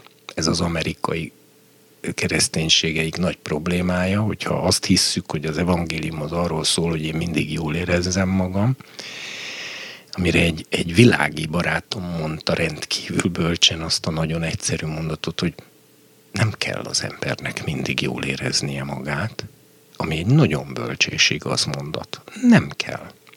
Teljesen rendben van, hogy néha nem érezzük jól magunkat. Ez hozzá tartozik az élethez. Ez természetes. Normális ember ezt nem utasítja el. És ezen keresztül tanítások jönnek. És az ember, ha, ahogy Jézus is mondta, miért született ez vakon, mondták neki a szülei vagy a saját bűnei miatt nem a szülei, meg nem is a saját bűnei miatt, hanem azért, hogy az Isten dicsősége nyilvánvalóvá legyen, tehát nem a múltban kell keresni az okot, hanem az állapotának van egy pozitív célja. És akkor az ember arra koncentrál, hogy megértsem, hogy Isten mit akar ezen keresztül, milyen jelenformálást vagy tanítást akar elvégezni bennem, és azt békével elfogadom. Békével fogadom el nem haragszom az apámra azért, hogy fegyelmez. Még akkor se, ha viszonylag kemény keze van. Sőt, büszke vagyok rá. Mert ez egyrészt a szeretetének a kifejezése, másrészt pedig az látszik belőle, hogy ő úgy gondolja, hogy én ezt kibírom. Én akkor is, ha én úgy érzem, hogy nem bírom ki. E, és akkor tehát amikor az Úr szabadítása eh, megnyilvánul, akkor olyanok vagyunk, mint az álmodók, másképpen szólva nem tudjuk, hogy honnan jövünk, és nem tudjuk, hogy hova megyünk, hanem elsodor a Szentlélek, és abban ebben van egy elveszettségérzés. De ez egy pozitív elvezet. Tehát az úrban, az úrban jó elveszni jó, ha az ember életét nem ő tartja kézben, a sorsát, hanem az Isten tartja kézben. Csak az Istenen kívül rossz elveszni. És akkor, amikor ez az álmodóság van, akkor azt mondja, hogy szánk megtelt nevetéssel, nyelvünk vigadozással, mert ebben az állapotban, ebben, ebben tud az öröm fölszabadulni, de nem tud az öröm fölszabadulni, ha az egész sorsomat kontrollálni akarom, és a jövőmet teljes egészében a kezemben akarom tartani. Egész életemben egy, egy, egy megtestesült görcs leszek, hogyha ezt megpróbálom. És igazából minden jóról lemaradok, amit tartogatna nekem az élet. A görcs miatt, amivel a jövőre vagyok görcsölve. Szomorú látni de hát mondjuk nem szomorú, mert nyilván mindenkinek van ilyen korszaka, eh, amikor ezt még így csinálja. Eh, de én ma elvesztegetett éveknek, napoknak, hónapoknak tartom az életemből azt, amikor, amikor így éltem, és, és örülök neki, hogy, hogy a, hát kicsit az életkor is, meg a, azzal járó tapasztalat, az végül is oda vezetett, hogy, a nagypapák mindig sokkal kevésbé aggódnak az unokáikért, mint a szülők. Egyszerűen csak azért, mert öregebbek, többet láttak, és nincsenek már annyira megijedve az élettől. Pedig tudják, hogy rengeteg rossz van benne, de egyrészt azt is tudják, hogy rengeteg jó is, másrészt pedig, hogy az egész, hogy mondjam, nem annyira fontos. Már most nem tudom, tehát de minden emberi sors összetett, minden emberi sorsban van, vannak szenvedések. Megjegyezném, hogy mi, akik itt Európa szívébe élünk, relatíve a legkevesebbet szenvedünk szinte. Nálunk kevesebbet, tehát tényleg csak az amerikaiak szenvednek. De az emberiség 80 vagy 70 százaléka az többet szenved, mint mi mégse ennyire csüggett. Tehát úgyhogy ezt a, ezért ez az álmodás, nem tudom honnan jövök, nem tudom pontosan hova megyek, ez egy jó élet, tehát ez, ez egy olyan életérzés, ami könnyebb szívet ad. És akkor az ember tud örülni annak, hogy süt a nap, csicseregnek a modarak, és volt pénzem benzinre, és, és akkor már, amikor kijön a kasszától, akkor már felszólhat, hogy uram, köszönöm, hogy volt pénzem benzinre, és még a nap is süt, és még madarak is léteznek. Ez nagyon szép végszó volt, azt azért megkérdeztem volna, hogy azért azért ugyanakkor a múltat mégiscsak fontos feltérképezni, hogy mi ellen kell harcolni az embernek, de az nyilván egy nem az aggódás témakörébe tartozik, hanem inkább valamiféle józan belátás, vagy ezt, ezt nem tartott fontosnak? Fontosnak tartom, de kijelentésből. A, a saját értelmünkkel való analízis, tehát az, hogy kielemzem, jegyzeteket készítek. Nagypapám nagymomája, minden nap ötször elmondta a rózsafüzért, és valószínűleg ettől beteg a nagybácsim. Tehát ezek a fajta analízisek, amikor ilyen, ilyen szellemtudományi analízist végzünk a múlt felé a sorsban, ez nem kijelentés, ezzel nagyon vigyázni kell. Ezek emberi gondolatok, amik oksági láncolatokat kutatnak a múltban, szellemi szinten is, de ha a kijelentés nem erősíti meg, tehát ha nem jön rá az az élmény, az a megvilágosodásszerű ilyen ez az, ilyen heuréka élmény, amit a Szentlélek okoz, amikor ő ad kijelentést, akkor nem szabad túldimenzionálni a gondolatainkat. Ugyanígy van a jövő felé irányuló gondolatainkkal is, hogy azoknak a nagy része emberi gondolat. Emberi tervek, emberi vágyak, emberi elképzelések, ilyesmik. Ezzel én agyalhatok analitikus módon, de hát egy pillanatig sem gondolhatom azt, hogy akár a következő órám a saját kezemben van. De ettől megijednek az emberek. Én pedig azt akarom reklámozni, ezért hoztam be ezt az egész álmodot, hogy ettől nem kell megijedni. Ez a jó. Maga a félelem a probléma. Miért ijedsz meg ettől? És akkor itt jön be, hogy a félelem az mind a hittel, mind a szeretettel ellentétes. A szeretetről azt mondja az ige, hogy aki teljes lett szeretetben, az nem fél, a teljes szeretet kiűzi a félelmet, és aki fél, az nem teljes a szeretetben. Akkor megint megtérési kérdésről beszélünk. És akkor utána még hozzáteszi, hogy az, hogy az, hogy teljessé lett a szeretet bennünk, az abból tudható, hogy bizalommal vagyunk az ítélet napjához. Tehát ezt magán leellenőrizheti valaki, hogyha mondjuk most a Krisztus ítélő széke elé kellene állnom öt perc múlva, ami egyébként elképzelhető bármikor is, akár a meghalás, akár az elragadtatás révén, akkor én ott dicséretet és felmentő ítéletet kapnék-e, vagy pedig páros lábbal rúgnának le a gyehennába. Na most, ha én arra gondolok, ha, te, arra gondolok, hogyha most a Krisztus ítélőszéke előtt a következő percekben meg kellene állnom, akkor én páros lábbal le lennék-e onnan rúgva a gyehennába, és erre belülről a szívem azt válaszolja, hogy á, de hogy lennék lerúgva. Szeretnek ott engem. Bár jól ismerik minden hibámat, vétkemet, bűnömet, mindenemet, de mégis szeretnek ott engem. Majd mondanak pár olyan szót is, ami kiértékeli az életemben levő negatívumokat is, de nem leszek páros lábbal kirúgva a gyernába. Vagyis bizalmam van az ítélet napjához. Arra gondolok, hogy az Úr előtt most megállok, nem szorongást tölt el, hanem a legnagyobb öröm. A démonok azok, akik szoronganak attól, hogy hisznek Istenben.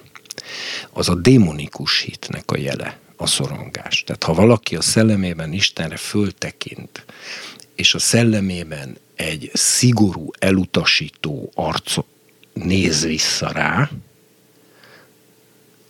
amit ő az atya arcának vél, akkor az a probléma, hogy a hitében démonikus hit elemek vagy hit összetevők is keveredtek. Nem állítom azt, hogy az egész hite démonikus, de vannak benne démonikus izék, mert csak a démonok rettegnek e, az Isten hitük miatt. Az emberi hit az bizalom, és az örömmel jár.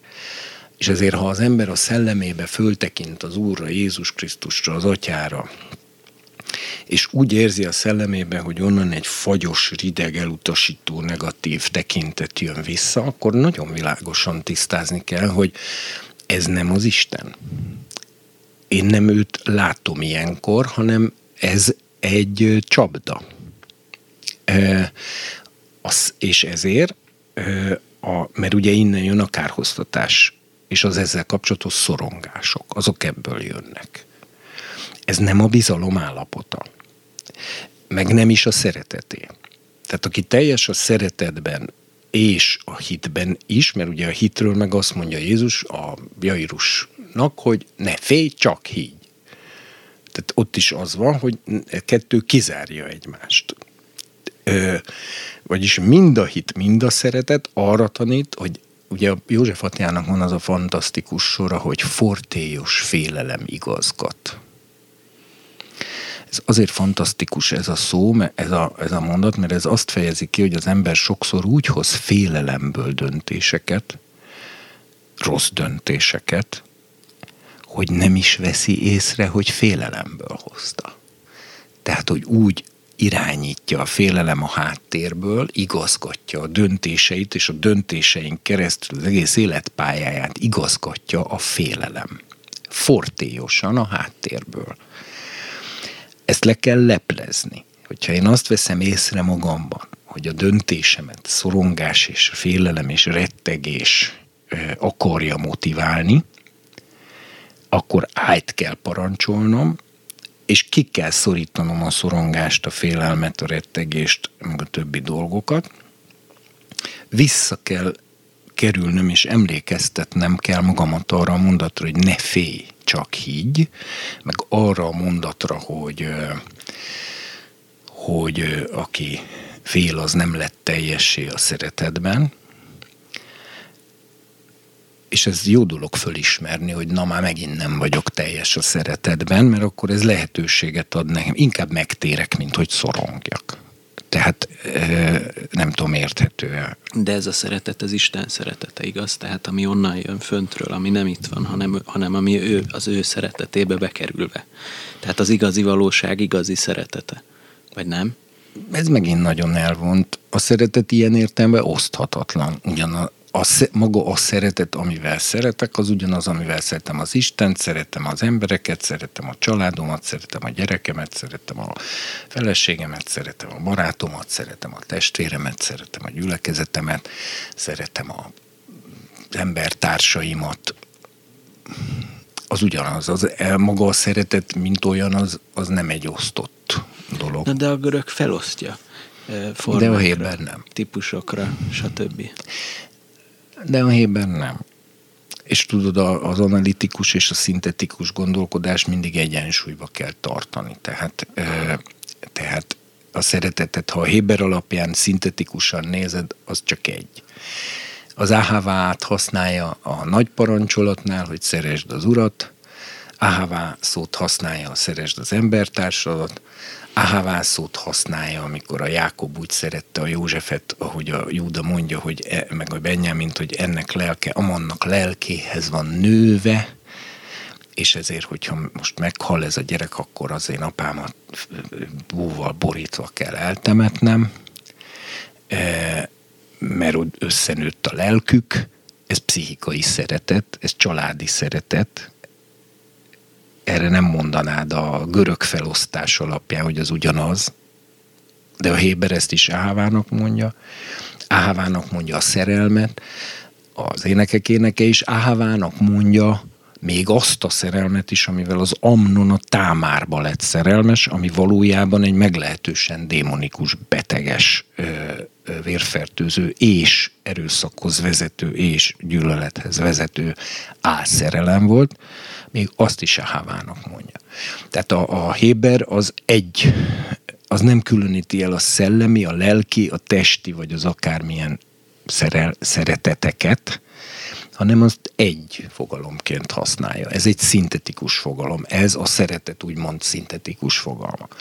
A görög az egy analitikus nyelv, mert a görögök intellektuálisok voltak, ők analizáltak, daraboltak, mindent szétválasztottak. Szellemi szeretet, lelki szeretet, fizikai szeretet, ilyen szeretet, olyan szeretet, és akkor ugye az Ó és az Új Szövetség, ha egységben nézed, akkor megkapod az analízist is, meg a szintézist is, és a kettőt egybe kell látni. Tehát van egy oszthatatlan szeretet fogal, szeretetünk, ugyanazzal szeretjük a gyerekünket, amikor az életünket adnánk érte, mint amivel az Istent, meg az embereket, meg a a házastársunkat, meg a, a barátunkat, meg tehát ott, ott csak egyféle szeretet van. A görög az meg, az meg pontosít, hogy de ez kicsit inkább ebből a szempontból, ebből a szempontból, ebből a szempontból, de nem szabad soha az analízist önmagában igazságként elfogadni, az nagyon fontos. Tehát a szeretet akkor olyan, mint a víz, ami különböző medrekben, a feleségethez úgy, úgy folyik a szeretet, hogy az egy, az egy teljesen más formát vesz föl, mint mondjuk a barátodhoz, vagy a bármelyik másik embertársadhoz, akkor ilyen értelemben. Csak a görög ezeknek, a forra, ezeknek neveket ad ezeknek az elágazásoknak. De Igen, lényeg... meg tudni kell egyszerre látni az ellentéteket egységben. Ez nagyon fontos. Tehát van egy analitikus agyféltekéd, az mindig mindent szétboncol, megnézi, hogy a kis autóban, meg a békába milyen belső szerkezeti elemek vannak, majd utána sem a kis autót, sem a békát soha többé nem tudja beindítani. Mert analita, az analizált és ezzel megölte a békát és a kis autót. Tehát az túlzott analízissel megöljük a dolgokat, ezt tudni kell. Az ész az, é, az kés. A, a szintézis, az a béka egészébe. Ott, ott nem tudod kivenni, hogy a gyomrát kiveszem, mert az egész béka megdöglik. Tehát nem analizálhatod a békát úgy, hogy életbe maradjon. És kicsit hadd mondjam azt, és akkor legyen ez a végszó, hogy a szeretetet se analizálhatod úgy, hogy életbe maradjon.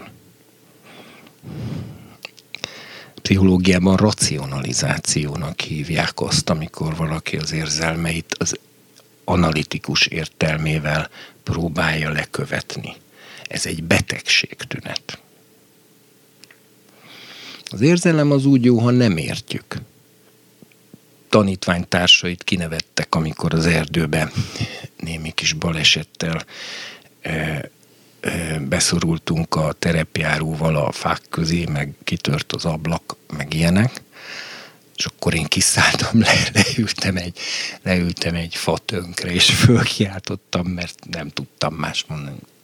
Hát most nagyon-nagyon-nagyon-nagyon-nagyon-nagyon elszomorodtam.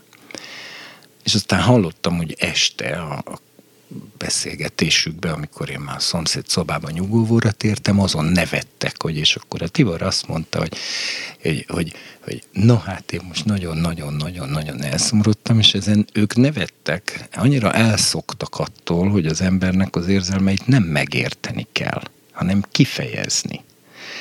E, úgy, ahogy vannak, úgy kell kifejezni őket és aztán értelmezze, aki akarja, vagy esetleg majd később visszamenőleg értelmezem, de csak akkor, ha az derül ki, hogy hibát követtem el miatta. De egyébként meg nem is szorul rá az értelmezésre. Az érzelem az, az egy ugyanolyan kognitív funkció, tehát az, az, egy, az, egy, az maga is jó, az érzelem az érti a valóságot, csak nem úgy, mint a fej. És az érzelmek adekvát válaszokat adnak a valóságra, akkor is, amikor sokszor az értelem azt nem tudja követni. Szóval maradjunk abba, hogy a szeretetet is halára lehet analizálni. Vagy ahogy régen a Tamás énekelte, a, szeretet háromféle fajtájával közeledtem feléd. Nem csoda, hogy megijedtél. Ez gyönyörű. Nagyon köszönöm ezeket a gondolatokat, és legközelebb akkor már a két tanúról is szót ejtünk, és köszönjük, hogy hallgattatok minket, és köszönjük mindenkinek, aki segített nekünk technikai szempontból is. Szervusztok! Szervusztok!